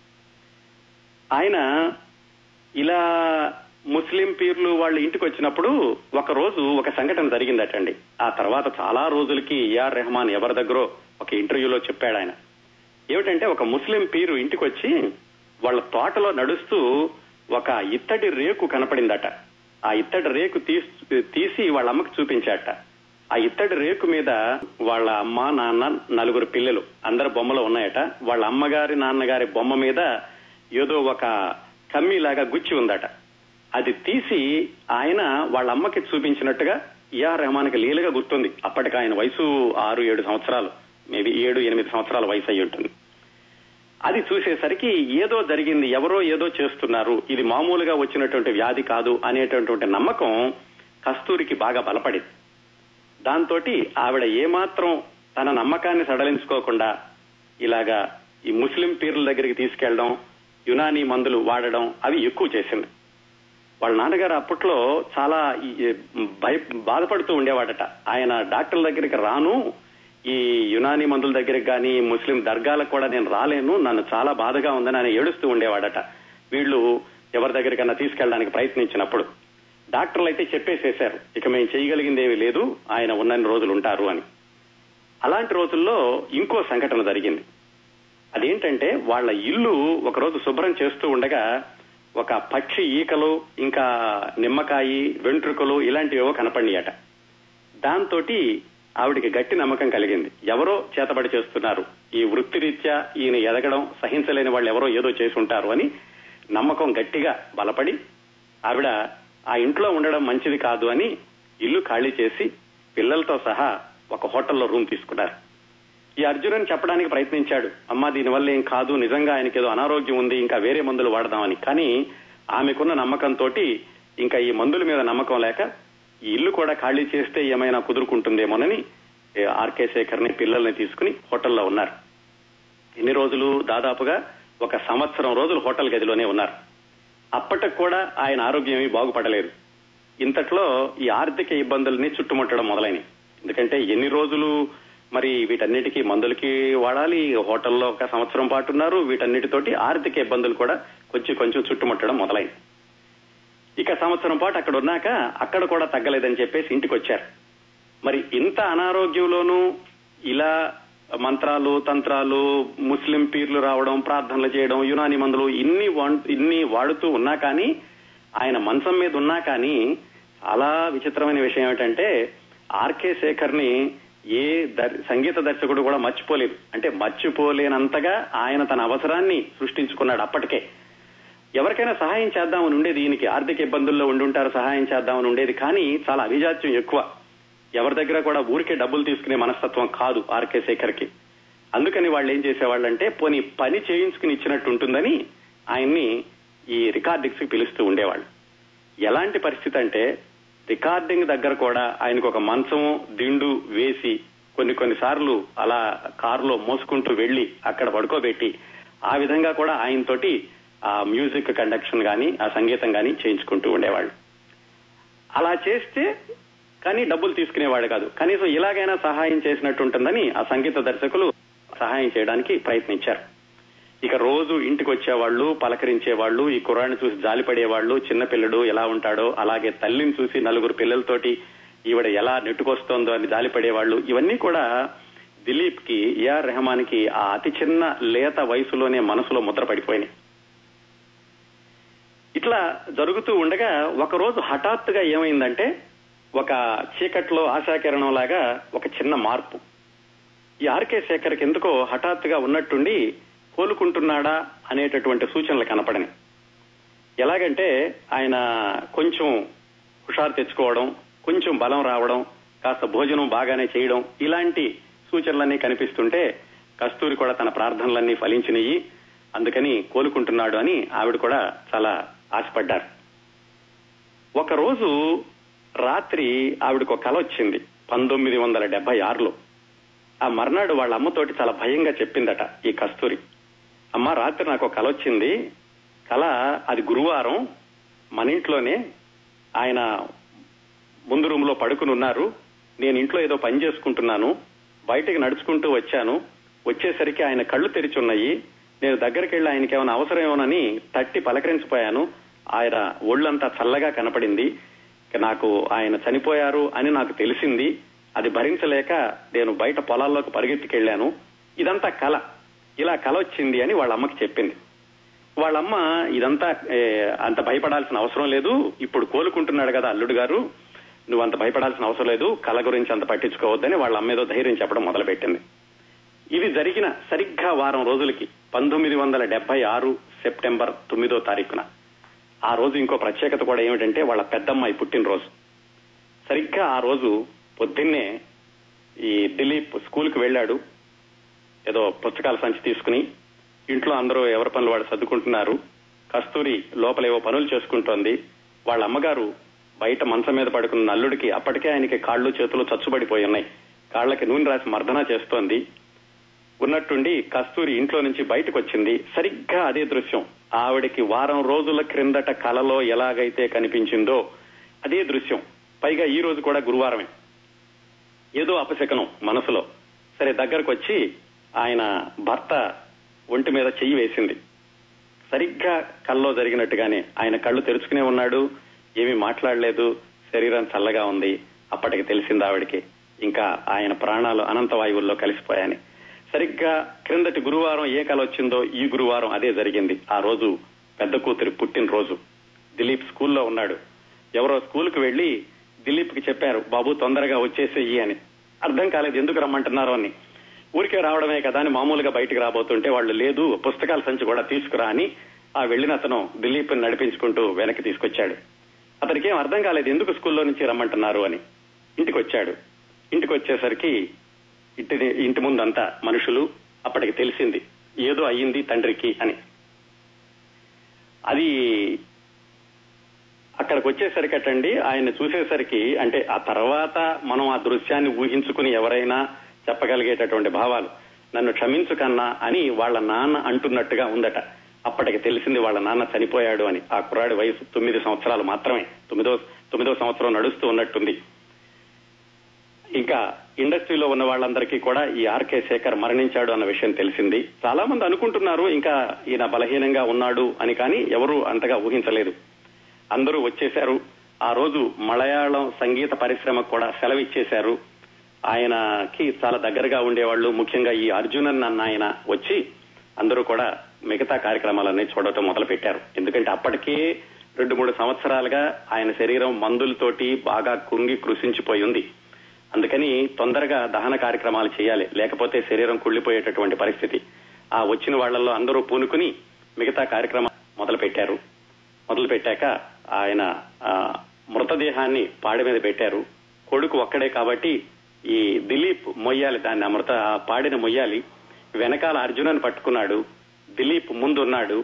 కాకపోతే ఇతను పొట్టి కదా అందుకని పొట్టిగా ఉండడంతో అర్జునన్ వెనకాల ఉండడంతో ఆ పాడె సరిగ్గా లేక కొంచెం దూరం వెళ్ళగానే ఆ శవం ముందుకు జరగడం మళ్ళా అక్కడ ఆపి మళ్ళా మృతదేహాన్ని సరిచేయడం మళ్ళా దిలీప్ భుజం మీద మార్చుకోవడం భుజం భుజం మీద పెట్టుకుని మళ్ళా ముందుకు నడవడం ఇలా జరిగింది. ఆయన అంత్య క్రియల కార్యక్రమం. అదంతానండి తొమ్మిది సంవత్సరాల వయసులో ఒక కుర్రాన్ని ఊహించుకోండి. రెండు మూడు సంవత్సరాల నుంచి తండ్రి పడిన కష్టాలు అంతకుముందు తను చూసిన తండ్రి యొక్క వైభవం ఈ రెండు మూడు సంవత్సరాల నుంచి తల్లి పడుతున్న కష్టాలు ఇంట్లో అక్క చెల్లెళ్ళు ఈ శవం మోయాల్సినటువంటి అవసరం రావడం దాంతో అందుకే తర్వాత అంటూ ఉంటారు ఆయన ఎప్పుడైనా విషాద గీతాలు వాటిని స్వరపరిచినప్పుడు నిజమైనటువంటి విషాదం ధ్వనిస్తూ ఉంటుంది. ఆ విషాద గీతాలు వినే వాళ్ళకి ఎవరికైనా సరే గుండె పిండేసినట్లుంటుంది అని విశ్లేషణకారులు చెబుతూ ఉంటారు. బహుశా మరి అంత చిన్నతనంలో ఆయన అనుభవించినటువంటి ఈ కష్టాలు ఆయన చూసినటువంటి ఈ దృశ్యాలు ఇవన్నీ కూడా ఎక్కడో అంతరాంతరాల్లో ఆయనలో పేరుకుని పోయి ఉండొచ్చు. అది జరిగింది. మొత్తానికి అంత్యక్రియలు పూర్తయిపోయినాయి. ఇంటికి వచ్చేశాడు దిలీప్. తల్లి ఒక్కరితే ఉంది. నలుగురు పిల్లలు. వాళ్ళ వయసు చూసుకుంటే పదకొండు తొమ్మిది ఏడు నాలుగు అనుకుంటాను. వాళ్ళ ఆ పిల్లల యొక్క వయసు నలుగురు పిల్లలు తల్లి ఒక్కరితే ఏం చేయాలి? ఇంట్లో ఆయన వదిలేసి వెళ్ళింది ఏమిటంటే ఆర్కే శేఖర్ వాళ్ళకు ఒక ఇల్లు ఉంది సొంత ఇల్లు ఉంది ఎందుకంటే ఆయన బాగా సంపాదించారు బాగా ఉన్న రోజుల్లో విపరీతంగా పనిచేసిన రోజుల్లో. కాకపోతే ఈ రెండు మూడు సంవత్సరాల నుంచి ఈ వైద్యానికి వీటికి ఆయన ఖర్చులతో ఆర్థిక ఇబ్బందులు వచ్చినాయి. ఆయన ఆయన కొన్ని కీబోర్డులు కొన్ని సంగీత పరికరాలు ఉన్నాయి. ఇల్లు ఉంది రెండు కార్లు ఉన్నాయి అప్పటికే ఆయన ఒక Ambassador car Morris Minor car కూడా కొన్నారు. రెండు ఉంగరాలు ఒకటి నీలం రాయిదట్టండి ఇంకోటి వజ్రపు ఉంగరం. అది రెహమాన్ చేతికి ఇప్పటికి కూడా ఉందట వాళ్ళ నాన్నగారిది. ఇది ఆయన వదిలి వెళ్ళిన ఆస్తి. ఎంత ఆస్తి ఉన్నా గానీ నలుగురు పిల్లల్ని అంత చిన్న పిల్లల్ని పెంచి పోషించాలి తర్వాత ఏం చేయాలి అది ఆ తల్లి కళ్ళ ముందున్నటువంటి ప్రశ్న. ఒక్కొక్కసారండి జీవితంలో మనం మొండిగా కానీ పట్టుదలతో కానీ లేకపోతే ఎక్కువ ఆలోచించుకోకుండా కూడా తీసుకునేటటువంటి నిర్ణయాలు భవిష్యత్తులో అనూహ్యమైనటువంటి మార్పులకి దారితీస్తాయి అనడానికి ఆ క్షణంలో కస్తూరి తీసుకున్న నిర్ణయం ఒక ఉదాహరణ అని చెప్పుకోవచ్చు. ఏం జరిగిందంటే ఎవరో చెప్పారు ఆవిడికి. చాలా మంది ఉన్నారు కదా ఆర్కే శేఖర్ మిత్రులు వాళ్ళలో కొంతమంది చెప్పారు. ఏమనంటే అమ్మా ఈ సంగీత పరికరాలన్నీ ఉన్నాయి కదా ఇవన్నీ అమ్మేసేసేయి వీటన్నిటిని అమ్మేసి ఇల్లు కూడా అమ్మేసి ఒక చిన్న ఇంట్లోకి మారండి. ఈ డబ్బులన్నీ కూడా బ్యాంకులో వేసుకో. వేసుకుంటే పిల్లలకి ఏదో చదువు చెప్పించుకుని కొంచెం కొంచెం వాళ్ళని పైకి తీసుకురావడానికి నీకు వెసులుబాటు ఉంటుంది అని చెప్పారు. ఆవిడ ఆ సలహాని వినలేదు. వినకుండా ఆవిడ ఏం చేశారంటే ఏం చేద్దామని ఆలోచిస్తున్న రోజుల్లో ఇంకొకళ్ళు ఎవరో ఫోన్ చేశారు. ఫోన్ చేసి అమ్మా మీ ఇంట్లో సంగీత పరికరాలు ఉన్నాయి కదా వాటిని అద్దెకి ఇస్తారా మాకు? అని అడిగారు. అంతకుముందు ఆరోగ్యం బాగున్న రోజుల్లో ఆర్కే శేఖర్ అదే పని చేస్తూ ఉండేవాళ్ళు. అన్నప్పుడు ఆవిడికి ఆ నిర్ణయానికి ఆవిడ మొగ్గు చూపింది. సంగీత పరికరాలు అద్దెకి ఇద్దాము అని. అది అమ్మేసేసి జాగ్రత్తగా ఉంటుంది కదా భద్రతగా ఉంటుంది కదా పిల్లలకి డబ్బులు ఉంటాయి కదా అని ఆలోచించకుండా సంగీత పరికరాలని ఆ రోజు అద్దెకిద్దామని ఆవిడ తీసుకున్నటువంటి నిర్ణయం మరి ఆ దిలీప్కి తర్వాత ఉపయోగపడతాయని దిలీప్ పైకి వస్తాడని ఆవిడ అనుకుందో లేదో తెలియదు కానీ ఎవరో కవి అన్నట్టుగా రాబోయే విజయాన్ని పిడికిలిలో చూడాలి అని బహుశా ఆవిడ రాబోయే విజయాన్ని ఆ దిలీప్ కళ్ళల్లో చూసిందేమో మనకు తెలియదు ఆవిడ నిర్ణయం మాత్రం ఆ సంగీత పరికరాలని అమ్మకుండా అద్దెకిద్దామని ఆవిడ నిర్ణయించుకున్నారు. బాగానే ఉంది. అద్దెకి ఇస్తారు అవన్నీ. కానీ అద్దెకి ఇవ్వడానికి తీసుకెళ్ళాలి ఎవరైనా ఇంటికి తీసుకురావాలి నమ్మకంగాను. ఎవరున్నారు? ఒక్కడే కొడుకు. అతనికి కూడా తొమ్మిది పది సంవత్సరాల వయసు. దాదాపుగా సంవత్సరంన్నర పాటు దిలీప్ స్కూల్కు వెళుతూ కూడా ఈ కీబోర్డులు ఆ మిగతా సంగీత పరికరాలని అతను అద్దెకి తీసుకెళ్ళేవాడు ఎవరైనా అడిగితే గనక సంగీత కార్యక్రమాలకి లేకపోతే రికార్డింగ్లకి తీసుకెళ్ళడం ఆ కచేరీనో ఆ రికార్డింగ్ అయ్యే వరకు అక్కడ ఉండడం మళ్ళా దాన్ని మోసుకుంటూ వెనక్కి తీసుకురావడం. ఆ తర్వాత ఆ రోజుల్లో అతన్ని చూసిన వాళ్ళు చాలా మంది గుర్తు చేసుకుంటారట. ఆ కీబోర్డ్ అంతా కూడా ఉండేవాడు కాదు. ఆ కీబోర్డుని భుజం మీద మోసుకుని అతను వస్తుంటే అందరూ కూడా చాలా జాలి పడుతూ ఉండేవాళ్ళట. ఇలా తండ్రి ఎంత వైభోగంగా ఉండేవాడు చివరికి ఈ స్టేజ్లో చూడాల్సి వచ్చింది ఈ కుర్రాన్ని ఇంత చిన్న వయసులోనే కీబోర్డ్ భుజం మీద మోసుకుని తిరుగుతున్నాడు అని. మొత్తానికి అలాగే ఒక సంవత్సరంన్నర పాటు ఆయా సంగీత పరికరాలు అద్దెకి తీసుకెళ్ళడం ఇంటికి తీసుకురావడం ఇంటికి వచ్చాక తర్వాత స్కూల్కి వెళ్ళడం అలా గడిచింది దిలీప్ జీవితం. బాగానే బ్రహ్మాండంగా డబ్బులు రాకపోయినా కాస్త ఇల్లు గడవడానికి సరిపడా డబ్బులు రావడం మొదలైనవి ఆ పాత ఇంట్లో ఆ చేతబడి చేశారన్న నమ్మకం కానీ కొంచెం అశుభం అనుకోవడం కానీ అక్కడి నుంచి వాళ్ళు సుబ్బరాయ నగర్ అని వేరే ఇంటికి మారారు. ఆ ఇంట్లో ఉంటూ ఆడపిల్లల్ని చూసుకుంటూ ఈ మగపిల్లడు కీబోర్డులు వీటిని రెంట్కి ఇస్తూ అలా సంవత్సరంన్నర గడిచాక వీళ్ళ కుటుంబ మిత్రుడు అర్జునన్ అని చెప్పుకున్నాం కదా ఆయన చనిపోయినప్పుడు సహాయం చేసిన అతను ఆయనకి వైద్యానికి అతికి సహాయం చేసిన అతను. అతను ఎలాగైనా సరే ఈ కుర్రాడికి ఎక్కడైనా మరి కొంచెం వ్యాపకం ఇప్పిద్దాం ఇప్పిస్తే కనుక వీళ్ళ కొంచెం వెసులుబాటుగా ఉంటుంది అని ఆ దిలీప్ని తను సంగీత దర్శకత్వం చేసే అవకాశం వచ్చినప్పుడు ఆ సినిమాకి కీబోర్డు వాయించడానికని తీసుకెళ్ళాడు అతను కూడా అప్పుడే మొట్టమొదటిసారిగా సంగీత దర్శకత్వం చేసే అవకాశం వచ్చింది అర్జునన్కి. ఆ సినిమా పేరు అదిన్ అత్యంగళ. ఆ సినిమాకి కుర్రాన్ని తీసుకెళ్ళి ఆయన సంగీత దర్శకుడు మళ్ళా అక్కడ మ్యూజిక్ కండక్ట్ చేసే ఆయన పేరు జాన్సన్. జాన్సన్కి చెప్పాడు. ఇలాగా ఇతను నా మిత్రుడు కొడుకు చాలా ఇబ్బందుల్లో ఉన్నారు. ఈ కీబోర్డ్లు అవి రెంట్లకి ఇస్తున్నారు. ఈ కుర్రాడు కీబోర్డ్ బాగానే వాయిస్తాడు. ఇతను మన దాంట్లో పెట్టుకుందాము అని. అతన్ని చూస్తే ఆ జాన్సన్కి ఏమీ నమ్మకం కుదరలేదు. ఇంత చిన్న పిల్లడు ఈ వాయించడం ఏమిటి? పైగా మీరు మొట్టమొదటిసారిగా సంగీత దర్శకత్వం చేస్తున్నారు. చాలా రిస్క్ తీసుకోవడం అవుతుందండి అని అతను నిరుత్సాహపరిచాడు. కానీ అర్జునన్ మాత్రం ఒప్పుకోలేదు. లేదు అతను ఒకసారి ప్రయత్నించు తప్పనిసరిగా చేస్తాడు అని ఎలాగైతే బలవంతం చేసి ఈ దిలీప్ని ఆ జాన్సన్ దగ్గర కీబోర్డ్ వాయించడానికని పెట్టాడు. సరే మొట్టమొదటిసారిగా రికార్డింగ్ చిన్నపిల్లడు అంతవరకు రికార్డింగ్ అంటే తెలియదు ఒక రెండు సంవత్సరాలు అతను గురువు దగ్గరికి వెళ్ళడం తప్ప ఇలా రికార్డింగ్ వచ్చి వాయించేటటువంటి అనుభవం ఎప్పుడూ లేదు. మొట్టమొదటి రోజు చాలా తప్పులు చేశాడు. చేసేసరికి ఆ జాన్సన్కి బాగా కోపం వచ్చి అర్జునంతో చెప్పాట. జాన్సన్ సరే ఆ కుర్రాడికి చెప్పి అలా కాదు ఇలా వాయించమని చెప్పి మొత్తానికి ఎట్లాగైతే ఆ సినిమా రికార్డింగ్ పూర్తి చేశారు. అందువల్ల మనం ఏఆర్ రెహమాన్ ఆ ఏఆర్ రెహమాన్ కాక దిలీప్గా ఉన్నప్పుడు ఆయన మొట్టమొదటి సినిమా అని చెప్పుకోవాలంటే రికార్డుల ప్రకారం ఆయన కీబోర్డు వాయించినటువంటి అదిన్ ఆత్యంగళ అనేటటువంటి సినిమా ఈ అర్జున్ అన్న నాయన సంగీత దర్శకత్వం చేశారు. కాకపోతే ఏంటంటే తండ్రిలాగే తనకు కూడా ఎలాగైనా నేర్చుకోవాలి పైకి రావాలి అనేటటువంటి ఆ పట్టుదల కసి ఉండడంతో మొట్టమొదటి రోజు జాన్సన్ అలా అన్నప్పటికీ ఆ తర్వాత ఆయనే కొంచెం మెళకువలు చెప్పడం ఆ తర్వాత ఈ తొందరగా గ్రహించడం దిలీప్ ఆయన మూడో సినిమానో నాలుగో సినిమానో అప్పటికే ఆయన సీనియర్ ఆర్టిస్టులతో కూడా కలిపి ఈ కీబోర్డు వాయించేటటువంటి అవకాశాన్ని చేజెక్కించుకున్నాడు దిలీప్. అప్పటికి ఆయన వయసు పన్నెండు పన్నెండు సంవత్సరాలు సుమారుగా అలా ఉండుంటుంది అంటే డెబ్బై ఎనిమిది డెబ్బై తొమ్మిది ప్రాంతాల్లోనూ. ఈ అర్జున్ అన్న ఆయన వాళ్ళ కుటుంబానికి పెద్ద దిక్కుగా ఉంటున్నాడు. అక్కడి నుంచి ఆడపిల్లలకి చదువు చదువు చెప్పించడంలో సహాయం చేయడం కానీ ఈ దిలీప్కి అవకాశాలు ఇప్పించడం కానీ ఇలాంటివన్నీ చేస్తున్నారు. నిజానికటండి దిలీప్కి అప్పట్లో అన్ని భయంకరమైనటువంటి అనుభవాలు చూసినటువంటి బాల్యంలో ఎప్పుడూ కూడా అతనికి సంగీత రంగంలో ముందుకెళ్ళాలని సంగీత రంగంలో చాలా పైకెళ్ళాలని ఎప్పుడు అనుకోలేదటండి. అతనికి ఎప్పుడు ఉండేదట ఒక తాతగారు ఆ వాళ్ళ అమ్మగారి నాన్నగారు డ్రైవర్గా పనిచేసేవాడు. వీళ్ళ నాన్నగారి నాన్నగారు వాళ్ళ నాన్నగారు కూడా ఎలక్ట్రీషియన్గా పనిచేశారు కదా. అందుకని అతనికి ఎప్పుడు కూడా అయితే డ్రైవర్ అవ్వాలి లేదంటే ఎలక్ట్రీషియన్ అవ్వాలి అని మాత్రమే అనుకునేవాడట. ఈ సంగీత రంగంలో వెళ్ళాలని ఎప్పుడు అనుకోలేదు అతను. ఇలా వెళుతూ ఉండేవాడు. వెళ్తూ ఉంటే ఈ వెళ్ళిన చోటల్లా కీబోర్డు రెంట్కి ఇవ్వడమే కాకుండా వాటికి ఏమన్నా ఈ రిపేర్లు అవి వస్తే అవి కూడా తనే చేయాలి. అవి కూడా తనే నేర్చుకున్నాడు. ఇట్లా రికార్డింగులకు వెళ్ళడం ఒకవైపు ఇంకోవైపు కీబోర్డులు అద్దెకి ఇవ్వడం మరోవైపు స్కూల్లో చదువుకోవడం.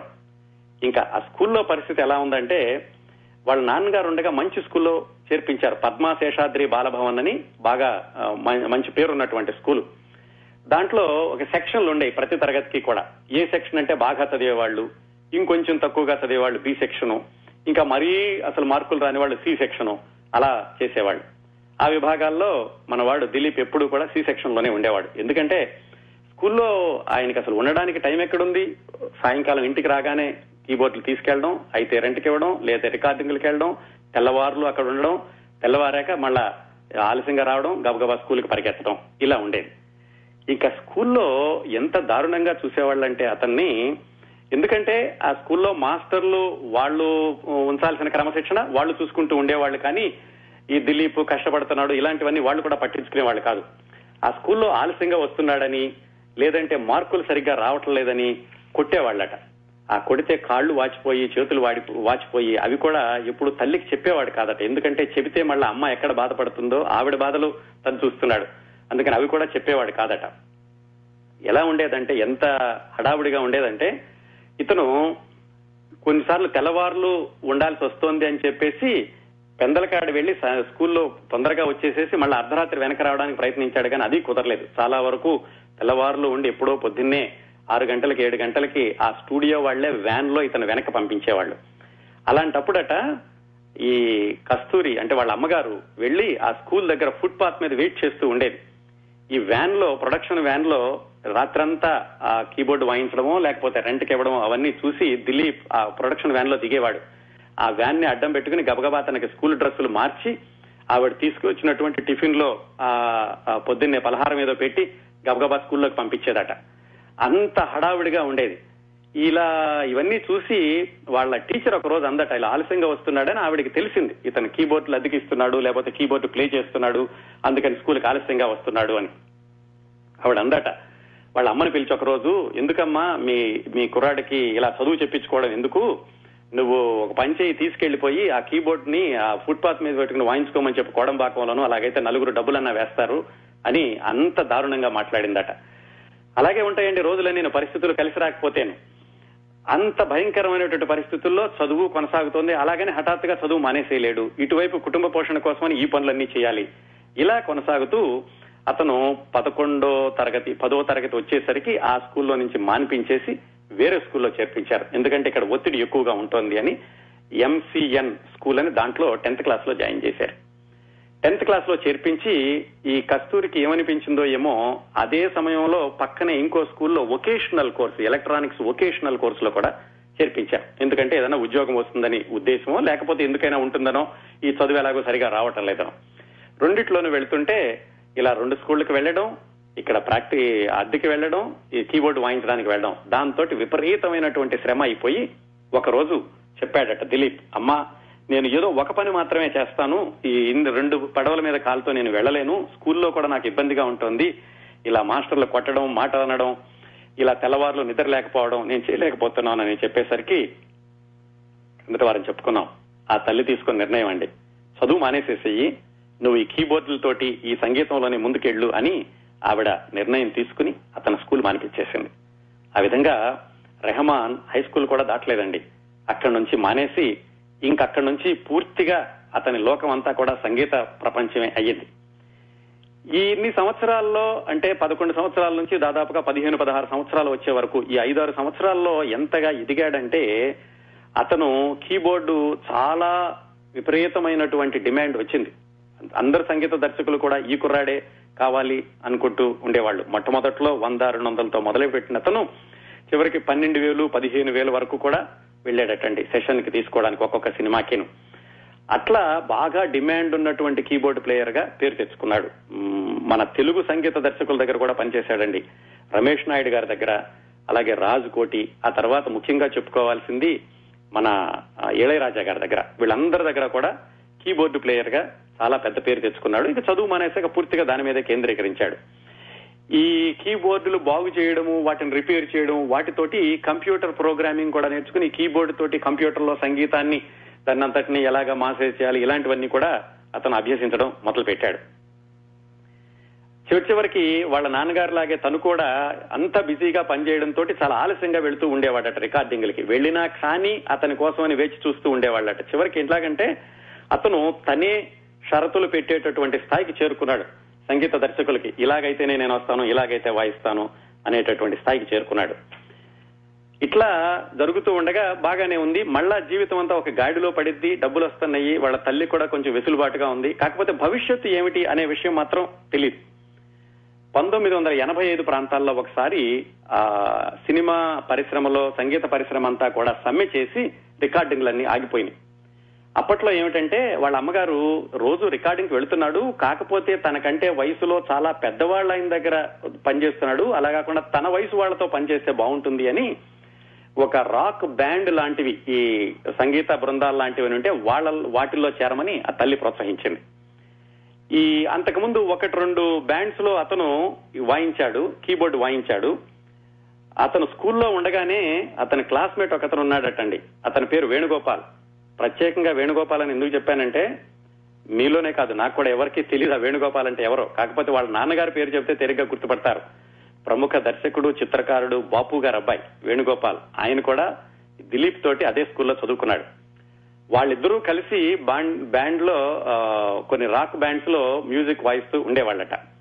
పంతొమ్మిది వందల ఎనభై ఐదులో మాత్రం ఆయనే సొంతంగా రూట్స్ అనేటటువంటి ఒక రాక్ బ్యాండ్ ఏర్పాటు చేసి దాంట్లో మన శివమణి ఇప్పట్లో ఉన్న డ్రమ్ వాయిస్తాడు కదా శివమణి వీళ్ళందరితోటి ఒక సొంతంగా ఒక బ్యాండ్ని ఏర్పాటు చేసుకుని ఇటువైపు బ్యాండ్ తోటేమో తన వయసుతో వాళ్ళతోటి ఆ, కార్యక్రమాలు ఇవ్వడం.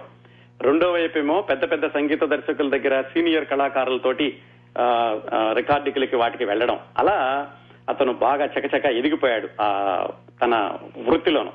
అలా వెతుకుతూ అలా ఎదుగుతూ ఉండగా ఇంకొక మలుపు ఏం జరిగిందంటే థామస్ ఐజాక్ కట్టుకపల్లి అనేటటువంటి ఒక నిర్మాత ఈయన దగ్గరికి వచ్చి ఒక రోజు నువ్వు ఇలా సంగీతం చేస్తున్నావు నీకు చాలా డిమాండ్ ఉంది బ్యాండ్స్లో కూడా వెళ్తున్నావు అయితే ఒక పని చేస్తావా? నాకు ఒక అడ్వర్టైజ్మెంట్ జింగిల్ కావాలి చేసి పెడతావా? అని అడిగాడు ఈయన. అడ్వర్టైజ్మెంట్ జింగిల్ అనేసరికి ఈయనకి అసలు అలవాటు లేదు ఏమీ తెలియదు సరే చేస్తానో లేదో అనుకున్నాడు. కాకపోతే అతను నచ్చ చెప్పాడు లేదు ఇది చాలా బాగుంటుంది దీంతో నీ భవిష్యత్తు కూడా వేరే మలుపు తిరగడానికి అవకాశం ఉంటుంది. దీనిలో కూడా ఎక్కువ డబ్బులు ఉన్నాయి అని చెప్పి ఆయన ఇతనితోటి ఒక వ్యాపార ప్రకటనకి సంగీతం చేయించాడు. అది కేరళలో ఉన్న ఒక ఫోటో స్టూడియోకి సంబంధించినటువంటి జింగిల్. జింగిల్ అంటారండి ఈ వ్యాపార ప్రకటన చేసేటటువంటి ఆ చిన్న ఒక నిమిషం అర నిమిషం ఉండేటటువంటి సంగీతం. దాంతో ఆ జింగిల్ విపరీతంగా పేరు తెచ్చుకుంది. దాంతో ఎవరో దిలీప్ అనే కుర్రాడు జింగిల్స్ చేస్తున్నాడని ఇక ఒకదాని తర్వాత ఒకటిగా అవకాశాలు రావడం మొదలుపెట్టినాయి. దాంతోటే ఆయన కొన్ని వేల లక్షల స్థాయికి కూడా వెళ్ళాడు ఒక్కొక్క జింగిల్కి కూడా. ఎంత ప్రసిద్ధమయ్యాడంటే ఆ జింగిల్స్ చేయడానికి ఆ తర్వాత దాదాపుగా ఐదు సంవత్సరాల్లో ము- మూడు వందల వరకు యాడ్ జింగిల్స్ చేశాడటండి. కొన్ని ప్రసిద్ధమైన కంపెనీల పేర్లు చెప్పుకోవాలంటే Maxim ice Magnum ice cream Titan watches Prince jewellery Premier pressure cooker అలాగే Murugan textiles MRF Leo coffee Boost Allwyn Trendy అన్నిటికీ కూడా ఆ రోజుల్లో తను ఈ జింగిల్ బాగా డిమాండ్లో ఉన్నాడు డబ్బులు వస్తున్నాయి కుటుంబం కూడా కొంచెం కుదురుకుంటోంది. దాంతో వాళ్ళ అమ్మగారు కొత్తగా ఇల్లు కట్టడానికని ప్రయత్నాలు కూడా ప్రారంభించారు. ఇలా తను దాదాపుగా తాను షరతులే తను విధించుకుని అందరితోటూ పనిచేస్తూ ఈ జింగిల్స్లో కూడా పేరు తెచ్చుకుంటూ వెళుతున్న దిలీప్కి జీవితం మరొక మలుపు తిరిగింది. ఆ మలుపే సంగీత దర్శకుడు. నిజానికటండి ఈ జింగిల్స్ చేస్తూ ఒక స్థాయికి చేరుకున్నాక సినిమాల్లోకి వెళ్ళాలని ఎప్పుడు అనిపించలేదు తనకి. తను ఏమనుకున్నాడంటే అప్పట్లో ఇల్లు కట్టిస్తుంటే ఆ ఇల్లుకు అనుబంధంగా ఒక స్టూడియో లాంటిది కూడా ప్రారంభించాడు. దాన్ని పెద్దగా పూర్తి చేసి అన్ని సదుపాయాలు ఉన్నటువంటి రికార్డింగ్ స్టూడియో చేసి ఆ రికార్డింగ్ స్టూడియోని అద్దెకిచ్చేస్తే దానివల్ల అద్దెలు వస్తూ ఉంటాయి. దాంతో అమ్మ మిగతా కుటుంబాన్ని చూసుకుంటూ ఉంటుంది. అతనేమో మనూరు వచ్చేద్దాం అనుకున్నాడు. మనూర్ అంటే రెహమాన్ కథలో సడన్గా మనూర్ ఎందుకు వచ్చింది అనుకుంటున్నారా? ఆ ఏ రెహమాన్ ఏమనుకున్నాడంటే అలా కుటుంబాన్ని అంతటినీ ఒక పద్ధతిలో పెట్టేసి తను బర్క్లీ యూనివర్సిటీకి వచ్చి ఇక్కడ మ్యూజిక్ కాలేజీలో డిగ్రీ చేద్దాం అనుకున్నాడు. అది ఆయన ఆలోచన. అలా ఆలోచనతోటి ఆ జింగిల్స్ వచ్చిన డబ్బులతోటి ఆయన ఒక పద్ధతిలో ఉంటూ ఉండగా ఒక దంపతులు ఆయన దగ్గరికి వచ్చారు. ఆ దంపతులు కూడా ఈ దగ్గర జింగిల్స్ చేయించుకుంటూ ఉండేవాళ్ళు. ఆ దంపతులు దిలీప్ దగ్గరికి రావడం ఆయన్ని సంగీత దర్శకుడు అయ్యేటటువంటి మార్గానికి మళ్ళించింది. త్రిలోక్ శారద వాళ్ళిద్దరూ అప్పటి ప్రముఖ దర్శకుడు మణిరత్నానికి దూరపు చుట్టాలి. మణిరత్నం వాళ్ళ దగ్గర మాటల సందర్భంలో అన్నాడు నేను ఒక కొత్త సినిమా తీయబోతున్నాను దానికి కొత్త సంగీత దర్శకుడిని పెట్టుకుందాం అనుకుంటున్నాను అని. వాళ్ళు అప్పటికే ఈ దిలీప్ తోటి జింగిల్స్కి పనిచేసి ఉండడం దిలీప్ యొక్క ప్రతిభని వాళ్ళు ప్రత్యక్షంగా చూసి ఉండడం తోటి దిలీప్ పేరుని మణిరత్నానికి చెప్పారు. ఇలా దిలీప్ అనే కుర్రాడు ఉన్నాడు అతన్ని మీరు చూస్తే బాగుంటుంది అని. సరే ఒకసారి తీసుకురండి చూద్దాం అన్నాడు మణిరత్నం. కానీ వాళ్ళు దిలీప్కి ఈ విషయం చెప్పలేదు ఇంకా. చెప్పకుండా ఒకసారి మణిరత్నం దగ్గరికి తీసుకెళ్దాం అనుకున్నారు. ఆ సినిమాకి నిర్మాత కె బాలచందర్. కె బాలచందర్ చాలా ప్రముఖ దర్శకుడు తమిళంలో. మణిరత్నం అప్పట్లో ఆయన పట్టిందల్లా బంగారం అవుతోంది. వాళ్ళిద్దరికీ కూడా ఇళయరాజాతోటి చాలా చక్కటి సంబంధాలు ఉన్నాయి ఇదే ఇళయరాజాతోటి చాలా చక్కటి సినిమాలు తీశారు. అలాంటి వాళ్ళిద్దరూ మరి ఇళయరాజా కాదనుకుని కొత్త వాళ్ళ కోసం చూడడం ఏమిటి? ఇటు చూస్తే దిలీప్ కూడా ఇళయరాజా దగ్గర చాలా సంవత్సరాలు పనిచేశాడు. మంచి సంబంధాలు కొనసాగించాడు చాలా సంవత్సరాలు.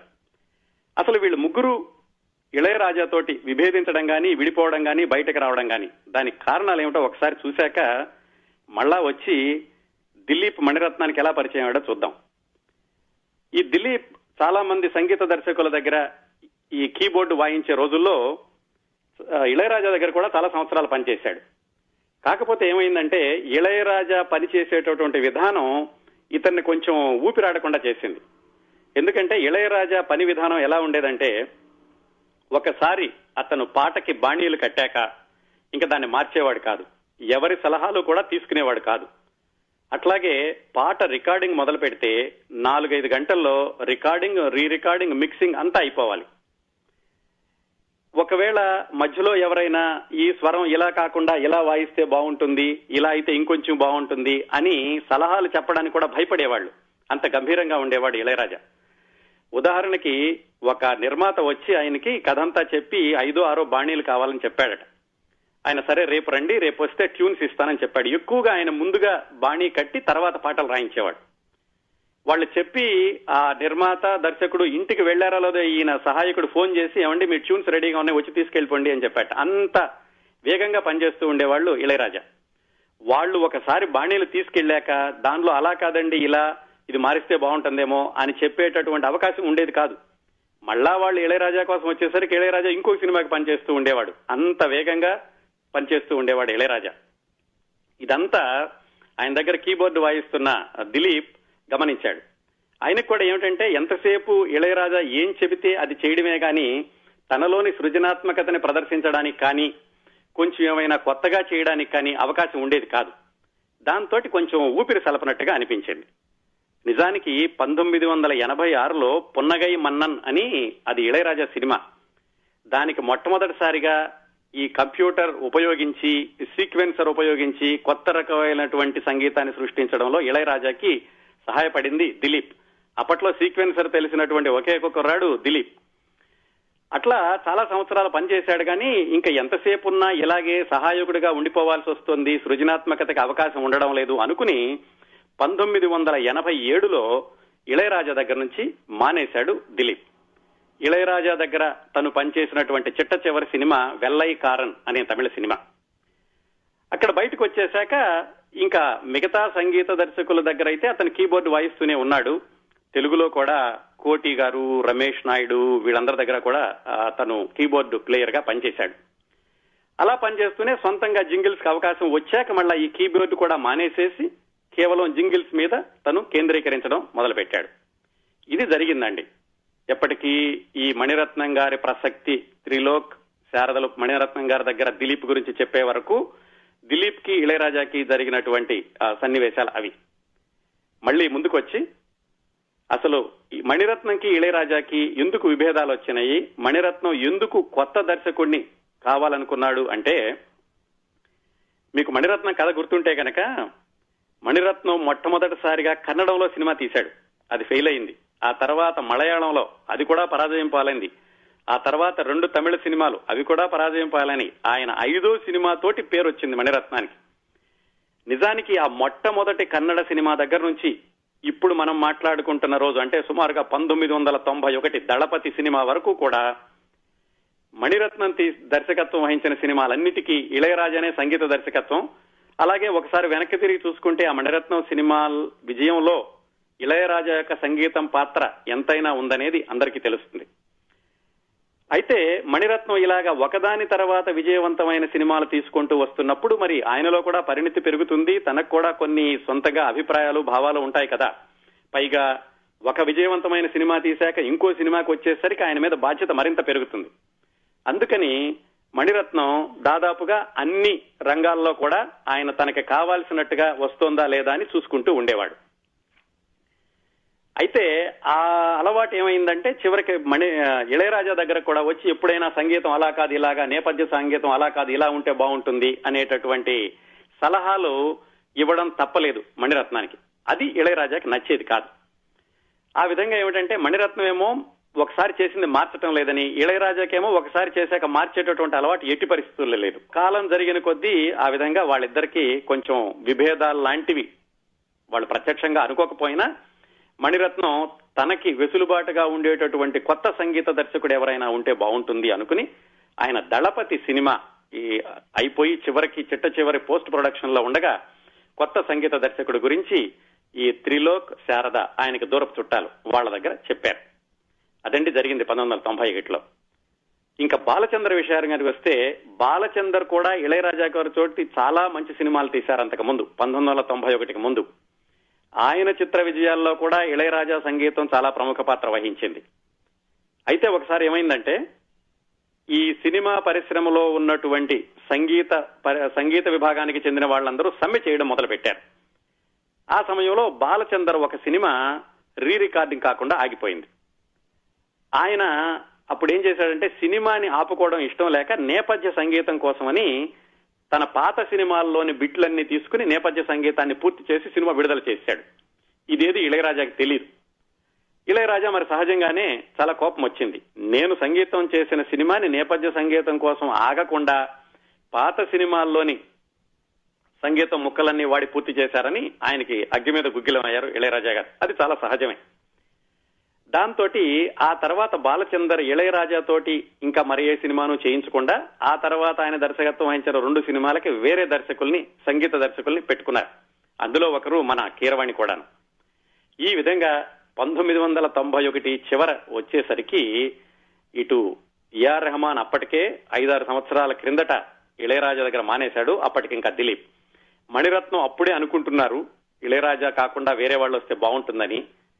కె బాలచందర్ కూడా రెండు మూడు సంవత్సరాల క్రిందటే ఇళయరాజా నుంచి విడిపోయారు. ఇలాంటి సందర్భంలో ఈ త్రిలోక్ శారద మణిరత్నానికి ఇలా ఒక కుర్రాడు ఉన్నాడని చెప్పినప్పుడు ఆయన సరే చూద్దాం తీసుకురా అన్నారు. వాళ్ళు ఏం చేశారంటే ప్రాథమిక పరిచయం కోసమని దళపతి ఆ సినిమా ప్రివ్యూ జరుగుతుంటే దిలీప్ దగ్గరకు వచ్చి ఇట్లా మణిరత్నం సినిమా ప్రివ్యూ జరుగుతోంది నువ్వు కూడా రా అని చెప్పారు. ఇంకా తనకి చెప్పలేదు. మేము మిమ్మల్ని సజెస్ట్ చేస్తున్నాము అని వాళ్ళు చెప్పలేదు ఇంకాను. మామూలుగా ఆ సినిమా ప్రివ్యూకి అన్నట్టుగా పిలిచారు.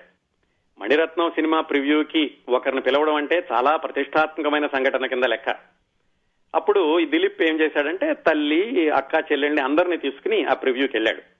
సాధారణంగా మణిరత్నం తన సినిమాల ప్రివ్యూకి ఎక్కువ మందిని పిలవడు. ఇలా కొత్త కుర్రాడు కుటుంబ సభ్యులందరినీ తీసుకొచ్చేసరికి కొంచెం ఆయన అసహనంగా చూశాడు కానీ ఏమీ అనలేదు. ఎందుకంటే ఈయన తీసుకొచ్చింది ఆయన బంధువులు.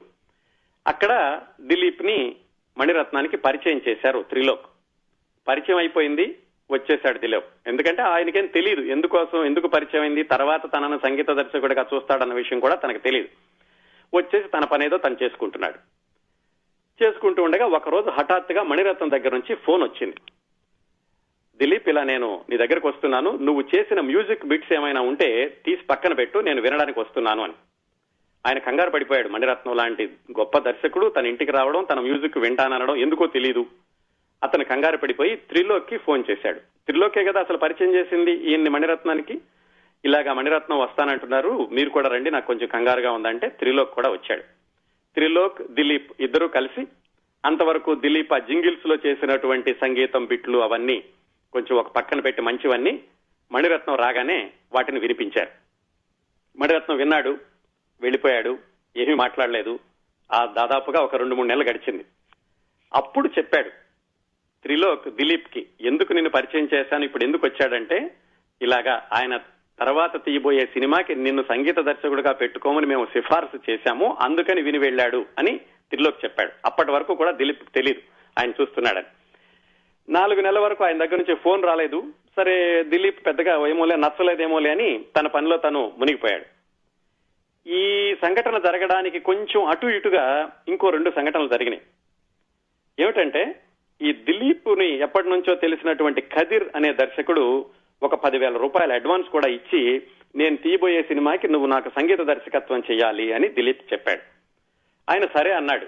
ఇంకా చర్చలో ఏమి మొదలవలేదు ఈలోగా ఇంకొక సంఘటన ఏం జరిగిందంటే తెలుగులో ఈవివి సత్యనారాయణ గారు తీసే సీతారత్నం గారు అబ్బాయి సినిమాకి సంగీత దర్శకత్వం దిలీప్తో చేయిద్దామని ఈవివి సత్యనారాయణ గారు నిర్మాతలకు చెప్పారు. కాకపోతే నిర్మాతలకి భయం వేసింది. అది కూడా ఈవి సత్యనారాయణ గారికి మూడో సినిమా అనుకుంటాను. మీరు కొత్త వాళ్ళే పైగా రోజా వినోద్ కుమార్ అనుకుంటా. వాళ్ళు కొత్త వాళ్ళే కొత్త సంగీత దర్శకుడితో ప్రయోగం చేయడం ఎందుకు? తెలిసిన వాళ్ళతో వెళదామని వాళ్ళు కూడా ఈ ఈవి సత్యనారాయణ ప్రతిపాదనని ఒప్పుకోలేదు.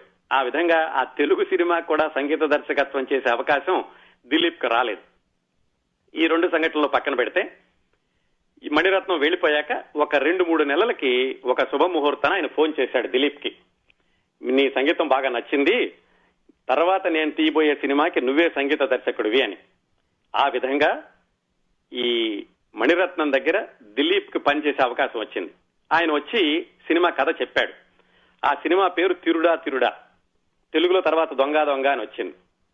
ఆ కథ చెప్పాక ఈయన ఇంకా దానికి బాణీలు సమకూర్చడంలో మునిగిపోతూ ఉండగా ఒక వారం రోజులకు మళ్ళా ఫోన్ చేసి దిలీప్ అది కాదు మనం తీయబోయే సినిమా మనం తీయబోయే సినిమా పేరు రోజా అది వేరే కథ బాలచందర్ గారు ఈ తిరుడా తిరుడా సినిమాని తర్వాత తీద్దామన్నారు అందుకని మనం ఇప్పుడు రోజా అనే సినిమా మీద పనిచేయబోతున్నాము అని ఆయన మళ్ళా వచ్చి రోజా కథ చెప్పారు.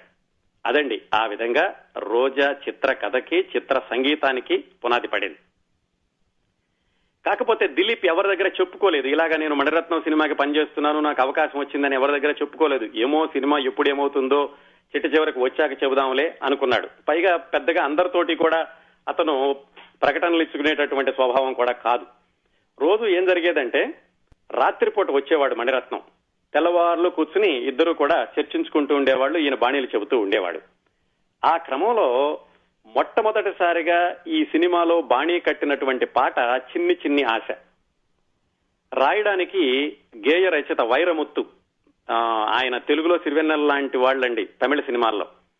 ఆయన్ని పిలిచి ఇలా కొత్త కుర్రాడితో నేను సంగీతం చేయిస్తున్నాను అని పిలిస్తే ఆయన ఆశ్చర్యపోయాడు. మణిరత్నం ఏమిటి? కొత్త కుర్రాడితో సంగీతం చేయించడం ఏమిటి? అని వచ్చి చూసి తీరా చూస్తే దిలీప్ కీబోర్డు వాయించే అతను ఇతన సంగీత దర్శకుడు అని ఆశ్చర్యపోయాడు.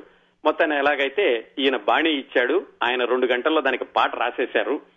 ఆ విధంగా దిలీప్ చేసినటువంటి మొట్టమొదట స్వర రచన చేసిన రోజాలో పాట చిన్ని చిన్ని ఆశ రూపుదిద్దుకుంది. దాన్ని పాడించడానికి ఎస్ జానకి గారితో పాడిద్దాం అనుకున్నారు. కాకపోతే ఏమిటంటే ఈ పాటలు రికార్డింగ్ చేసేటప్పుడు ట్రాక్ సింగర్స్ అని ఉంటారండి. అసలు గాయని గాయకులు పాడడానికి ముందు వర్ధమాన గాయని గాయకులతో పాడించి మొత్తం సంగీతం అంతా సరిచూసుకున్నాక చివరిలో అసలు గాయని గాయకుల్ని పిలిపించి వాళ్ళతో పాడించి ఈ ట్రాక్ తీసేసి వాళ్ళ స్వరం పెడతారు. ఆ విధంగా ఆయన దగ్గర అంతకుముందు జింగిల్స్ పాడిన మిన్మిని అనే అమ్మాయితోటి ఈ ట్రాక్ పాడించారు చిన్ని చిన్ని ఆశ. ట్రాక్ పాడించి ఒకటికి రెండు సార్లు విన్నాక మణిరత్నానికి దిలీప్కి ఇద్దరికి కూడా ఏమనిపించిందంటే ఇదే ఉంచితే బాగుంటుంది కొత్త రకంగా ఉంది ఎస్ జానకి గారు అయితే మామూలు స్వరంగానే ఉంటుంది కదా ఎలాగో కొత్త రకమైన సంగీతం ఇస్తున్నామని ఆ పాటే ఉంచేశారు. శ్రోతలందరికీ తెలుసు ఆ ఒక్క పాటతోటి మిన్మిని అనే గాయని ఎంత తారాపదానికి చేరుకుందో. ఆ విధంగా మొట్టమొదటి పాట తయారైందండి. నాలుగు పాటల వరకు ముందు అనుకున్నారట. ఐదో పాట వచ్చేసరికి చిట్ట చివరికి సమయం అయిపోవచ్చింది. ఈయన దగ్గరేమో బాణి ఆయన దగ్గర సిద్ధంగా లేదు. ఐదో పాట కూడా కావాలని చివరి నిమిషంలో మణిరత్నం గారు చెప్పాడు. అప్పుడు ఈ దిలీప్ అంతకుముందు తమిళనాడు కర్ణాటక రాష్ట్రాల మధ్యలో ఈ కావేరీ జలాలు ఈ వివాదం వచ్చిందండి ఆ రోజుల్లో. దాని గురించి ఒక పాటకి స్వరం కట్టాడు. ఆ స్వరం వాడుకోలేదు. దాన్నే ఈ రోజా సినిమాలో ఐదో పాట కింద వాడుకున్నారు. ఆ విధంగా పాటలన్నీ సిద్ధమైనవి కాకపోతే ఈ పాటలు బాణీలు కట్టడం కానీ దగ్గర నుంచి పాటలు రికార్డింగ్ చేయడం వరకు దిలీప్ ఎవ్వరికి ఏమీ చెప్పలేదు. ఆయన రికార్డింగ్ చేసేటువంటి విధానం కూడా సరికొత్తగా ఉండేది. ఎందుకంటే దేనికి ఎవరు దేనికి వాయిస్తున్నారో ఎవరికి తెలియదు ఉదాహరణకి కాబూలి అని ఒక గిటార్ ఆర్టిస్ట్. ఆయన్ని పిలిచి ఏదో చెప్పి గిటార్ ఇలా వాయించమని చెప్పారట. అతను వాయించేశాడు. అతనికి పారితోషికం ఇచ్చి పంపించేశారు. ఎందుకు వాయించాడో ఏ పాటకో ఏ సినిమా కూడా అతనికి తెలియదు అట్లాగే చాలా వరకు కూడా ఆయన ఈ రోజా సినిమాలో వచ్చినటువంటి వాద్య పరికరాలన్నీ అట్లా విడివిడిగా పిలిచి విడివిడిగా రికార్డు చేసేసి వాళ్ళకి పారితోషికం అయితే కంపల్సరీగా ఇచ్చి పంపించేవాడు. అలా జరిగింది. చిట్టు చివరికి ఇవన్నీ కలిపి ఆయన కంప్యూటర్లో కూర్చుకుని పాటలు సిద్ధం చేశాడు. ఇప్పటికి కూడా అలాగే చేస్తాడని చెబుతూ ఉంటారు. ఆ కాబూలి అన్న ఆయన చాలా రోజుల తర్వాత ఈ రోజా సినిమా పాటలు కూడా మార్కెట్లోకి వచ్చాక సడన్గా వింటుంటే తను వాయించిన ఆ గిటార్ బిట్టు వినిపించినాడు గబాల్ని. ఇదేమిటి? నేను వాయించింది ఇక్కడ వస్తుందని గబగబా వెళ్ళి ఆ దాని క్యాసెట్ కొనుక్కొస్తే ఆ క్యాసెట్లో వెనకాల కాబూలి పేరు కూడా రాసి ఉంది గిటారిస్టు అని. అది ఒక సరికొత్త సాంప్రదాయం. ఆ దిలీప్ సరికొత్తగా మొదలుపెట్టినటువంటి సాంప్రదాయం ఏంటంటే ఈ సంగీత వాద్య కళాకారుల పేర్లు కూడా ఆ క్యాసెట్ మీద లేకపోతే ఆ తర్వాత సీడీ మీద వేయించాలి అనేది. ఎందుకంటే ఆ సంగీతం కేవలం సంగీత దర్శకుడి ప్రతిభ మాత్రమే కాదు దాని వెనకాల చాలా మంది ఉన్నారు అనే విషయం అందరికీ తెలియాలి అని ఆ పేర్లన్నీ కూడా ఆయన వేయించాడు. ఆ విధంగా చాలా మంది దాంట్లో వాయించిన వాళ్ళు ఆ తర్వాత పేర్లు చూసుకుని ఆశ్చర్యపడి ఓహో మనం వాయించింది రోజా సినిమాకా మణిరత్నం సినిమాకా అని తర్వాత తెలిసింది వాళ్ళందరికీ.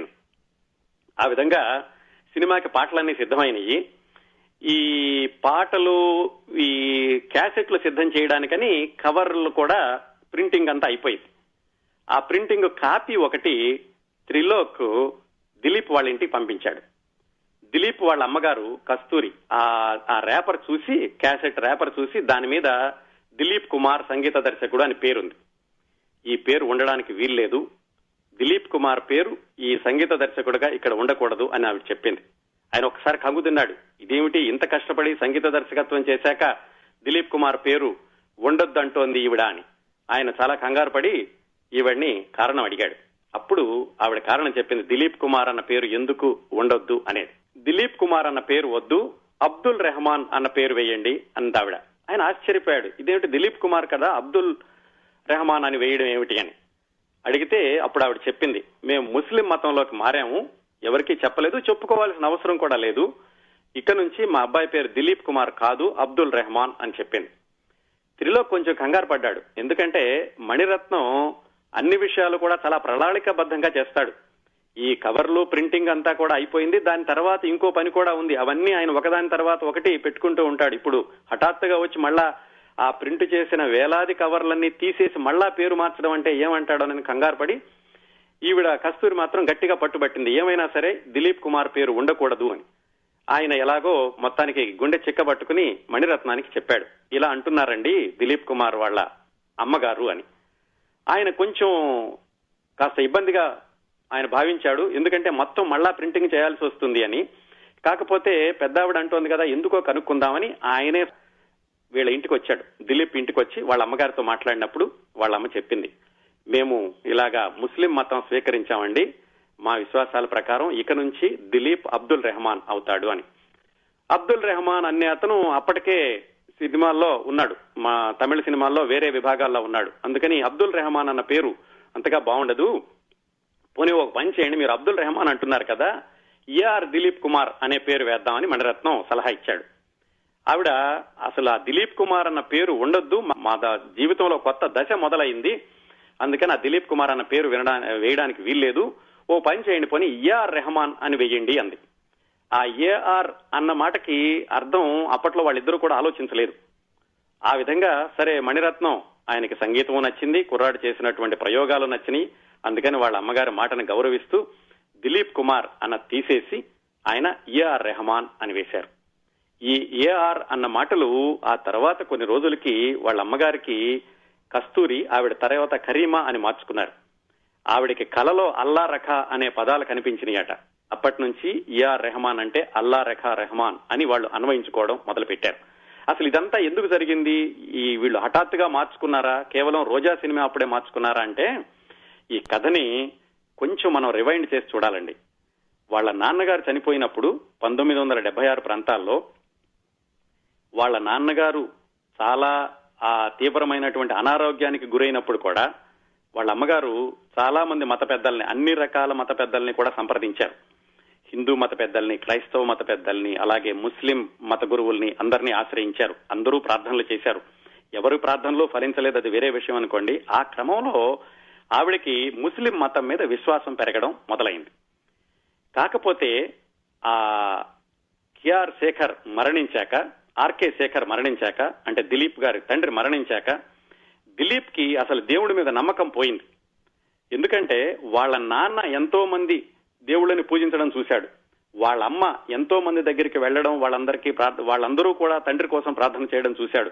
అంత దైవభక్తి కలిగిన తండ్రిని ఏ దేవుడు రక్షించలేకపోయాడు అసలు దేవుడు అనేవాడు లేడు అనేటటువంటి భావాన్ని పెంపొందించుకున్నాడు. అతను కట్టండి. ఎప్పుడూ కూడా ఆ తండ్రి చితికి నిప్పు అంటించడం అంత చిన్న వయసులో అతనికి వెంటాడుతూ ఉండేవి ఆ దృశ్యాలు. దేవుడు ఉన్నవాడు ఉంటే ఇంత ప్రార్థిస్తే ఎవరిని రక్షించకుండా ఉంటాడా? మమ్మల్ని ఏ కొంచెమైనా మా మీద జాలి చూపించకుండా ఉంటాడా? అసలు దేవుడు అన్న నమ్మకమే మంచిది కాదు అని తను తన ఇష్టం వచ్చినట్టుగా ఉంటూ ఉండేవాడు. ఇష్టం వచ్చినట్టుగా అంటే బాధ్యతగానే ఉండేవాడు. కీబోర్డులు అద్దెకివ్వడం తను కీబోర్డు ప్లేయర్గా పనిచేయడం ఆ డబ్బులు తీసుకురావడం ఇంట్లో బాధ్యతగా అందరినీ చూడడం అన్ని ఉండే కానీ తన ధోరణి ఏదో తంది ఎవరు చెప్పిన మాట వినేవాడు కాదు. తను చేసుకుని తను చేస్తాననుకున్న పని తను చేస్తూ వెళ్ళేవాడు ఇది పంతొమ్మిది వందల డెబ్బై రెండు డెబ్బై ఆరు నుంచి ఇలా జరుగుతూ ఉండగా కస్తూరికి అనిపించింది. కుర్రవాడు కొంచెం క్రమ పద్ధతిలో ఉంటే బాగుంటుంది క్రమశిక్షణలో ఉంటే ఇంకా ఎక్కువ బయట పైకి రావడానికి ఉంటుంది. ఎలాగైనా ఇతనికి ముస్లిం మతం పట్ల విశ్వాసాన్ని పెంచాలి అని ఆవిడ అనుకుంది కానీ ఎలా చేయాలో అర్థం కాలేదు. ఎందుకంటే రాత్రి పగలు సంపాదిస్తున్నాడు పని చేస్తున్నాడు తను ధోరణిలో తను ఉంటూ ఉండేవాడు. ఎవరు చెప్పినా కానీ వినేటటువంటి రకంగా ఉండేవాడు కాదు. ఒక కారణం మిత్రులు కూడా. ఎప్పుడు మిత్రులు వస్తూ ఉండేవాళ్ళు. వాళ్ళ ఇంట్లో పైన డాబా మీద కూర్చుని కబుర్లు చెప్పుకుంటూ బీరులు తాగుతూ ఉండేవాళ్ళట. తిని కూడా ఏంటంటే దిలీప్ ఒక్కొక్కసారి బాగా జులపాల జుట్టు పెంట్ చేసుకోవడం ఒక్కొక్కసారి రంగు వేసుకోవడం ఒకసారి పోనీ టైలు ఇలా విచిత్రంగా ఉండేవాడు. ఆ కస్తూరి గారికి ఏమనిపించింది? ఎలాగైనా కుర్రవాడిని ఒక దోవలో పెట్టాలి అంటే ఇతనికి ఎలాగైనా సరే ముస్లిం మతం పట్ల విశ్వాసం పెంచుకునేలాగా చూస్తే ఆ కొంచెం క్రమ పద్ధతిలో ఉంటాడు అనుకుని దానిలో మొట్టమొదటి దశగా ఈ మిత్రులందరినీ తగ్గించాలి అనుకుని ఆ తర్వాత ఫ్రెండ్స్ వచ్చినప్పుడు కూడా ఉన్నా కానీ ఇంట్లో దిలీప్ ఉన్నా కానీ లేడు అని చెప్పడం ప్రారంభించారు. ఆ విధం కొంచెం కొంచెంగా మిత్రుల్ని తగ్గించారు. ఇలా జరుగుతూ ఉండగా దాదాపు పది పన్నెండు సంవత్సరాలు జరిగాక పంతొమ్మిది వందల ఎనభై ఎనిమిది ప్రాంతంలో దిలీప్ అక్క గారికి మళ్ళా తీవ్రమైన జబ్బు చేసింది. అంతకు ముందు పన్నెండు సంవత్సరాల క్రిందట వాళ్ళ నాన్నగారికి జరిగినట్టుగానే ఎంతమంది వైద్యుల దగ్గరికి తీసుకెళ్ళినా గానీ తగ్గలేదు. అప్పుడు దిలీప్కు ఒకసారి వాళ్ళ నాన్నగారి జ్ఞాపకాలు గుర్తొచ్చాయట. నాన్న కూడా ఇలాగే జరిగింది మళ్ళీ అక్కకు కూడా ఇలాగే అవుతుందని చాలా భయపడ్డాడు. కాకపోతే వాళ్ళ అమ్మగారు మాత్రం ఆవిడకి అచంచలమైన విశ్వాసం. అందుకని ఈ ముస్లిం పీర్ల దగ్గరికి వెళ్ళి అలాగే యునానీ మందులు వాడి ఆ ప్రాసెస్లో ఏం చేశారంటే సయ్యద్ షా కరీముల్లా హుసైని ఖాద్రీ బాబా అని ఆయన దగ్గరికి వెళ్ళారు మద్రాసులో. ఈ వ్యాధితో ఉన్నటువంటి పెద్ద కూతురును తీసుకుని ఆవిడ వెళ్ళింది. దిలీప్ కూడా వెంట వెళ్ళాడు. ఆయన ప్రార్థనలు చేశాడు. ఏమైనా కానీ వాళ్ళ నమ్మకంతో ఆవిడ ఆరోగ్యం కుదుట పడింది. అదే పద్ధతిలో దిలీప్ కూడా ఆ ఖాద్రీ బాబాని కలిసి ఆయన దగ్గర బోధన పొందాక ఆయనకి కూడా ముస్లిం మతం పట్ల విశ్వాసం పెరగడం ఆ ముస్లిం మత గ్రంథం చదవడం దాంతో తను కూడా ముస్లిం మతం పట్ల ఆయన పూర్తిగా విశ్వాసాన్ని ప్రకటించాడు. ఆ విధంగా ఇంట్లో అందరూ కూడా పంతొమ్మిది వందల ఎనభై ఎనిమిది ప్రాంతాల్లో వాళ్ళు ముస్లిం మతాన్ని పాటిద్దాము అని నిర్ణయించుకున్నారు. కాకపోతే ఆ కుటుంబం అప్పట్లో ఎవరికీ పెద్దగా తెలిసిన కుటుంబం కాదు తెలియాల్సిన అవసరమూ లేదు అందుకని ఎవరి దగ్గర చెప్పుకోలేదు. మిగతా వాళ్ళు పేర్లు ఎప్పుడు మార్చుకున్నారో తెలియదు కానీ దిలీప్ మాత్రం తాను మొట్టమొదటిసారిగా సినిమాకి సంగీత దర్శకత్వం చేసినప్పుడు అప్పుడు పేరు మార్చుకుందాము అని ఆయన ఒక నిర్ణయం తీసుకున్నాడు. అదండి. ఈ దిలీప్ కుమార్ ఈఆర్ రెహమాన్గా మారడం వెనకాల ఇంత కథ ఉంది. అది ఒక క్రమ పద్ధతిలో పది పన్నెండు సంవత్సరాల్లో జరిగినటువంటి క్రమ పరిణామం. అప్పటికప్పుడుగా వాళ్ళు తీసుకున్న నిర్ణయం కాదు. వీళ్ళు తర్వాత ఇలాగా ఈ ముస్లిం మతాన్ని స్వీకరించాక అంతకు ముందున్న బంధువులు రావడం తగ్గించేశారట. వాళ్ళతో కూడా వాళ్ళు పెద్దగా సంబంధ బాంధవ్యాలు పొడిగించుకోలేదు. ఈ సినిమా విడుదలయ్యాక సంగీత దర్శకుడు ఏఆర్ రెహమాన్ అని అని వచ్చేసరికి ఈ దిలీప్కి చాలా సన్నిహితమైన మిత్రులు కూడా తెలియదు దిలీపేనని. చాలా మంది ఎవరు ఏఆర్ రెహమాన్ కుర్రాడు ఎక్కడి నుంచి వచ్చాడు ఎలా వచ్చాడు అని వాళ్ళందరూ ఆరా తీయడం మొదలు పెడితే తీరా చూసారే మన దిలీపేనే ఏఆర్ రెహమాన్ అని వాళ్ళు అనుకున్నారు. అలా మొదలైందండి దిలీప్ దగ్గర నుంచి ఏఆర్ రెహమాన్ సంగీత దర్శకుడి ప్రస్థానం. ఒక విశ్లేషణ ప్రకారం ఎందుకు రోజా పాటలు అంతగా ప్రజాదరణ పొందిని అంతవరకు ఇళయరాజా పాటలు కూడా కొత్తగా ఉన్నాయి కదా మరి ఏఆర్ రెహమాన్ ఇంకా ఏం కొత్తదనం? దాంట్లో తీసుకొచ్చాడు అంటే అప్పటి వరకు ఉన్నటువంటి ప్రఖ్యాత తమిళ సంగీత దర్శకుల శైలిని గమనిస్తేనండి ఎంఎస్ విశ్వనాథన్ ఎక్కువగా కర్ణాటక సంగీత బాణీలు ఆధారంగా పాటలు ఆయన కట్టేవాడు. హుషారు పాటలు కూడా ఏదో ఒక కర్ణాటక సంగీత రాగం ఆధారంగా ఆయన చేసేవాడు. ఆ తర్వాత ఇళయరాజా వచ్చి రావడంతో ఆ జానపద సంగీతాన్ని పాశ్చాత్య సంగీతాన్ని మేళవించి ఒక సరికొత్త సంగీతాన్ని చూపించేసరికి ప్రజలందరూ ఆయనకి దాసోహం అన్నారు. మన ఏఆర్ రెహమాన్ ఏం చేశాడంటే హిందూస్థానీ సంగీతాన్ని కొంచెం ఈ ఖవాలి ఆ పాటల నడకల్ని వాటినన్నిటినీ మేళవించి ఒక వైవిధ్యాన్ని సృష్టించాడు ఈ రోజా పాటల్లో. దాంతో ఒక్కసారిగా అంతకు ముందు ఇరవై దాదాపు ఇరవై సంవత్సరాల క్రిందట ఇళయరాజాకి ఎలాగైతే ప్రపంచం సృష్టించాడో రోజా తోటి ఏఆర్ రెహమాన్ కూడా ప్రపంచం సృష్టించాడు. ఆ తర్వాత సంవత్సరం అండి ఈ జాతీయ స్థాయిలో అవార్డులు ఇవ్వడానికి నిర్ణయించేటప్పుడు క్షత్రియ పుత్రుడు ఇళయరాజాకి రోజా ఏఆర్ రెహమాన్కి ఇద్దరికి పోటీ పడింది. ఎవరికి బహుమతి ఇవ్వాలి అనుకుంటున్నప్పుడు ఆ న్యాయ నిర్ణేతలుగా ఉన్న వాళ్ళల్లో కరెక్ట్గా సగం మంది ఇళయరాజాకి సగం మంది ఏఆర్ రెహమాన్కి ఓట్లు వేశారు. ఒకే ఒక్క ఓటు మిగిలింది. అది ఇటీవల మరణించిన దర్శకుడు బాలు మహేంద్రాది. ఆయన ఒక్క ఓటు తోటి ఆ బహుమతి ఇళయరాజాకి రావడమా ఏఆర్ రెహమాన్కి రావడమా నిర్ణయం అవుతుంది. ఆయన ఏఆర్ రెహమాన్కి ఓటు వేశాడు. ఆయన ఇళయరాజాకి చాలా మంచి మిత్రుడు. తర్వాత ఇళయరాజాతో చెప్పాడట చూడు ఈయన నీ శిష్యుడేను. కాకపోతే నీకు ఇప్పటికే బోల్డ్ అన్ని అవార్డులు వచ్చున్నాయి. ఈ మొట్టమొదటి అవార్డు తనకి రావడం సమంజసం వస్తే తనకు బాగుంటుంది అని ఆయనకి ఓటు వేశాను అని. ఆ విధంగా మొట్టమొదటి సినిమాతోటే జాతీయ స్థాయిలో ఆయన అవార్డు కూడా తెచ్చుకున్నారు. ఇదండి ఏఆర్ రెహమాన్ గారి మొట్టమొదటి సినిమా ప్రస్థానం ఏఆర్ రెహమాన్ గారి మొదటి జీవన ప్రస్థానం దిలీప్ కుమార్ ఏఆర్ రెహమాన్గా మారినటువంటి వైనం ఆ విశేషాలను తెలుసుకున్నాం కదా.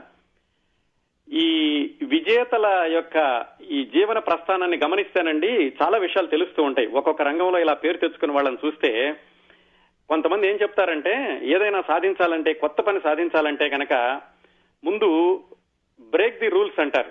తెలుగులో చెప్పుకోవాలంటే మనం బంధనాలు తెచ్చుకోండి. సంప్రదాయాలను అతిక్రమించండి. నియమాలని తిరగరాయండి. నమ్మకాలని నమ్మకాల సంఖ్యలు తెంచేయండి. ఇలా చెబుతూ ఉంటారు. మన ఏఆర్ రెహమాన్ కూడా ఇలాంటివి చాలా చేశాడండి ఈ సినీ సంగీతంలో. ఆయన మొట్టమొదటిసారిగా బ్రేక్ చేసినటువంటి రూల్ ఏమిటంటే ఒకసారి తయారైనటువంటి సంగీత బాణిని మార్చకూడదు. ఆ రూల్ని బ్రేక్ చేశాడు. ఎందుకంటే ఆయన చిట్ట చివరి వరకు రికార్డింగ్కి వెళ్ళబోయే ముందు వరకు రికార్డింగ్ అయ్యాక కూడా ఆయన మారుస్తూనే ఉంటాడు బాణీలు. అలాగే పాడేవాళ్ళు ఈ వాయించే వాళ్ళు వచ్చినప్పుడు వాళ్ళ యొక్క సలహాలు కూడా తీసుకుని మీరు ఇష్టం వచ్చినప్పుడు మీ మీ ఇష్టం వచ్చినట్టు మీరు వాయించండి అని చెప్పి దాంట్లో నుంచి మంచి మంచి ముక్కలు తీసుకుని ఆయన ఒక పాటను తయారు చేస్తాడు. అది ఆయన అతిక్రమించిన మొట్టమొదటి నియమం. అలాగే రెండోది ఏమిటంటే ఇంట్లో నుంచి పని చేయలేం. ఈయన వచ్చే వరకు కూడా దాదాపుగా స్టూడియోకి అందరూ డెబ్బై ఎనభై మంది వెళ్ళి అందరూ కలిసి వాయించి పాట రికార్డింగ్ అయ్యేది. ఈయన వచ్చాక ఇంటి దగ్గర నుంచి రికార్డింగ్ చేయడం మొదలైంది. అందుకనే ఈయన దగ్గర వాయించే వాళ్ళు కూడా అందరూ ఒకసారి ఉండరండి. తలా ఒక సమయంలో వచ్చి ఎవరి ఎవరి ముక్క వాళ్ళు ప్లే చేసి వెళ్ళిపోతుంటారు. తర్వాత అన్ని కలుపుకుని ఈయన పాటని తయారు చేస్తారు. మూడోది అందరూ నమ్మేది ఇప్పటికి కూడా నమ్మేది ఏంటంటే పాటకి భాష ముఖ్యం. ఈయన మాత్రం పాటకి సంగీతం ముఖ్యం అంటారు. అన్నా కానీ చాలా పాటల్లో చాలా మాధుర్య ప్రధానమైన శ్రావ్య ప్రధానమైన పాటలు కూడా చేశారనుకోండి. ఇంకొకటి ఈయన చేసిన చాలా చక్కటి నియమాన్ని అతిక్రమించడం ఏమిటంటే ఈ పాటకి పనిచేసినటువంటి వాద్య కళాకారుల పేర్లు అన్నీ కూడా అందరికీ తెలియాలని మొట్టమొదటిసారిగా ఆ క్యాసెట్ కానివ్వండి సిడీ కానివ్వండి ఆ ర్యాపర్ మీద వేయించడం. అది ఈయనతోటే మొదలైంది. అంతకు ముందు వరకు కూడా ఎవరికి తెలిసేది కాదు. బహుశా వాళ్ళ నాన్నగారు ఆయన చాలా సంవత్సరాలు ఆర్కే శేఖర్ చాలా సంవత్సరాలు పనిచేసినా కానీ అనుకున్నంత పేరు రాకపోవడం వల్ల ఆయన ఇలాగ అందరికీ పేరు రావాలనుకుని ఈ పని చేశాడేమో అంటారు కొంతమంది. అట్లాగే ఏఆర్ రెహమాన్ గారు వచ్చాకే ఈ సి- సినీ పరిశ్రమలోకి గాయనీ గాయకులు రావడం అనేది చాలా పెరిగిపోయిందండి. గాయనీ గాయకులు ఎవరు అనేది పట్టించుకోకుండా పాట బాగుంటే వినడం అనేటటువంటి ఒక సాంప్రదాయాన్ని ఏఆర్ రెహమానే మొదలుపెట్టారు. ఒక్కసారండి ఈయన జీవితాన్ని అంతటినీ గమనిస్తే ఆయన ఆయన జీవితంలో నేర్చుకున్న పాఠాలను అంతటినీ కూడా ఆయన ఆస్కార్ అవార్డు తీసుకున్నప్పుడు సంక్షిప్తీకరించాడు. ఏమని చెప్పాడు మీకు గుర్తుంది కదా? ఆయన ఆస్కార్ అవార్డు తీసుకున్నప్పుడు నా జీవిత ప్రయాణంలో ప్రతిసారి ప్రేమ ద్వేషం ఈ రెండిటిల్లో దేన్ని ఎంచుకోవాలి అన్న ప్రశ్న వచ్చినప్పుడు ప్రతిసారి కూడా నేను ప్రేమను ఎంచుకున్నాను అందుకనే ఇక్కడ ఉన్నాను అని చెప్పాడు. అది దాదాపుగా ఆయన జీవితమే కాదండి. ప్రతి మనిషి జీవితంలో కూడా ఎప్పుడు ప్రత్యామ్నాయాలనే ఉంటాయి.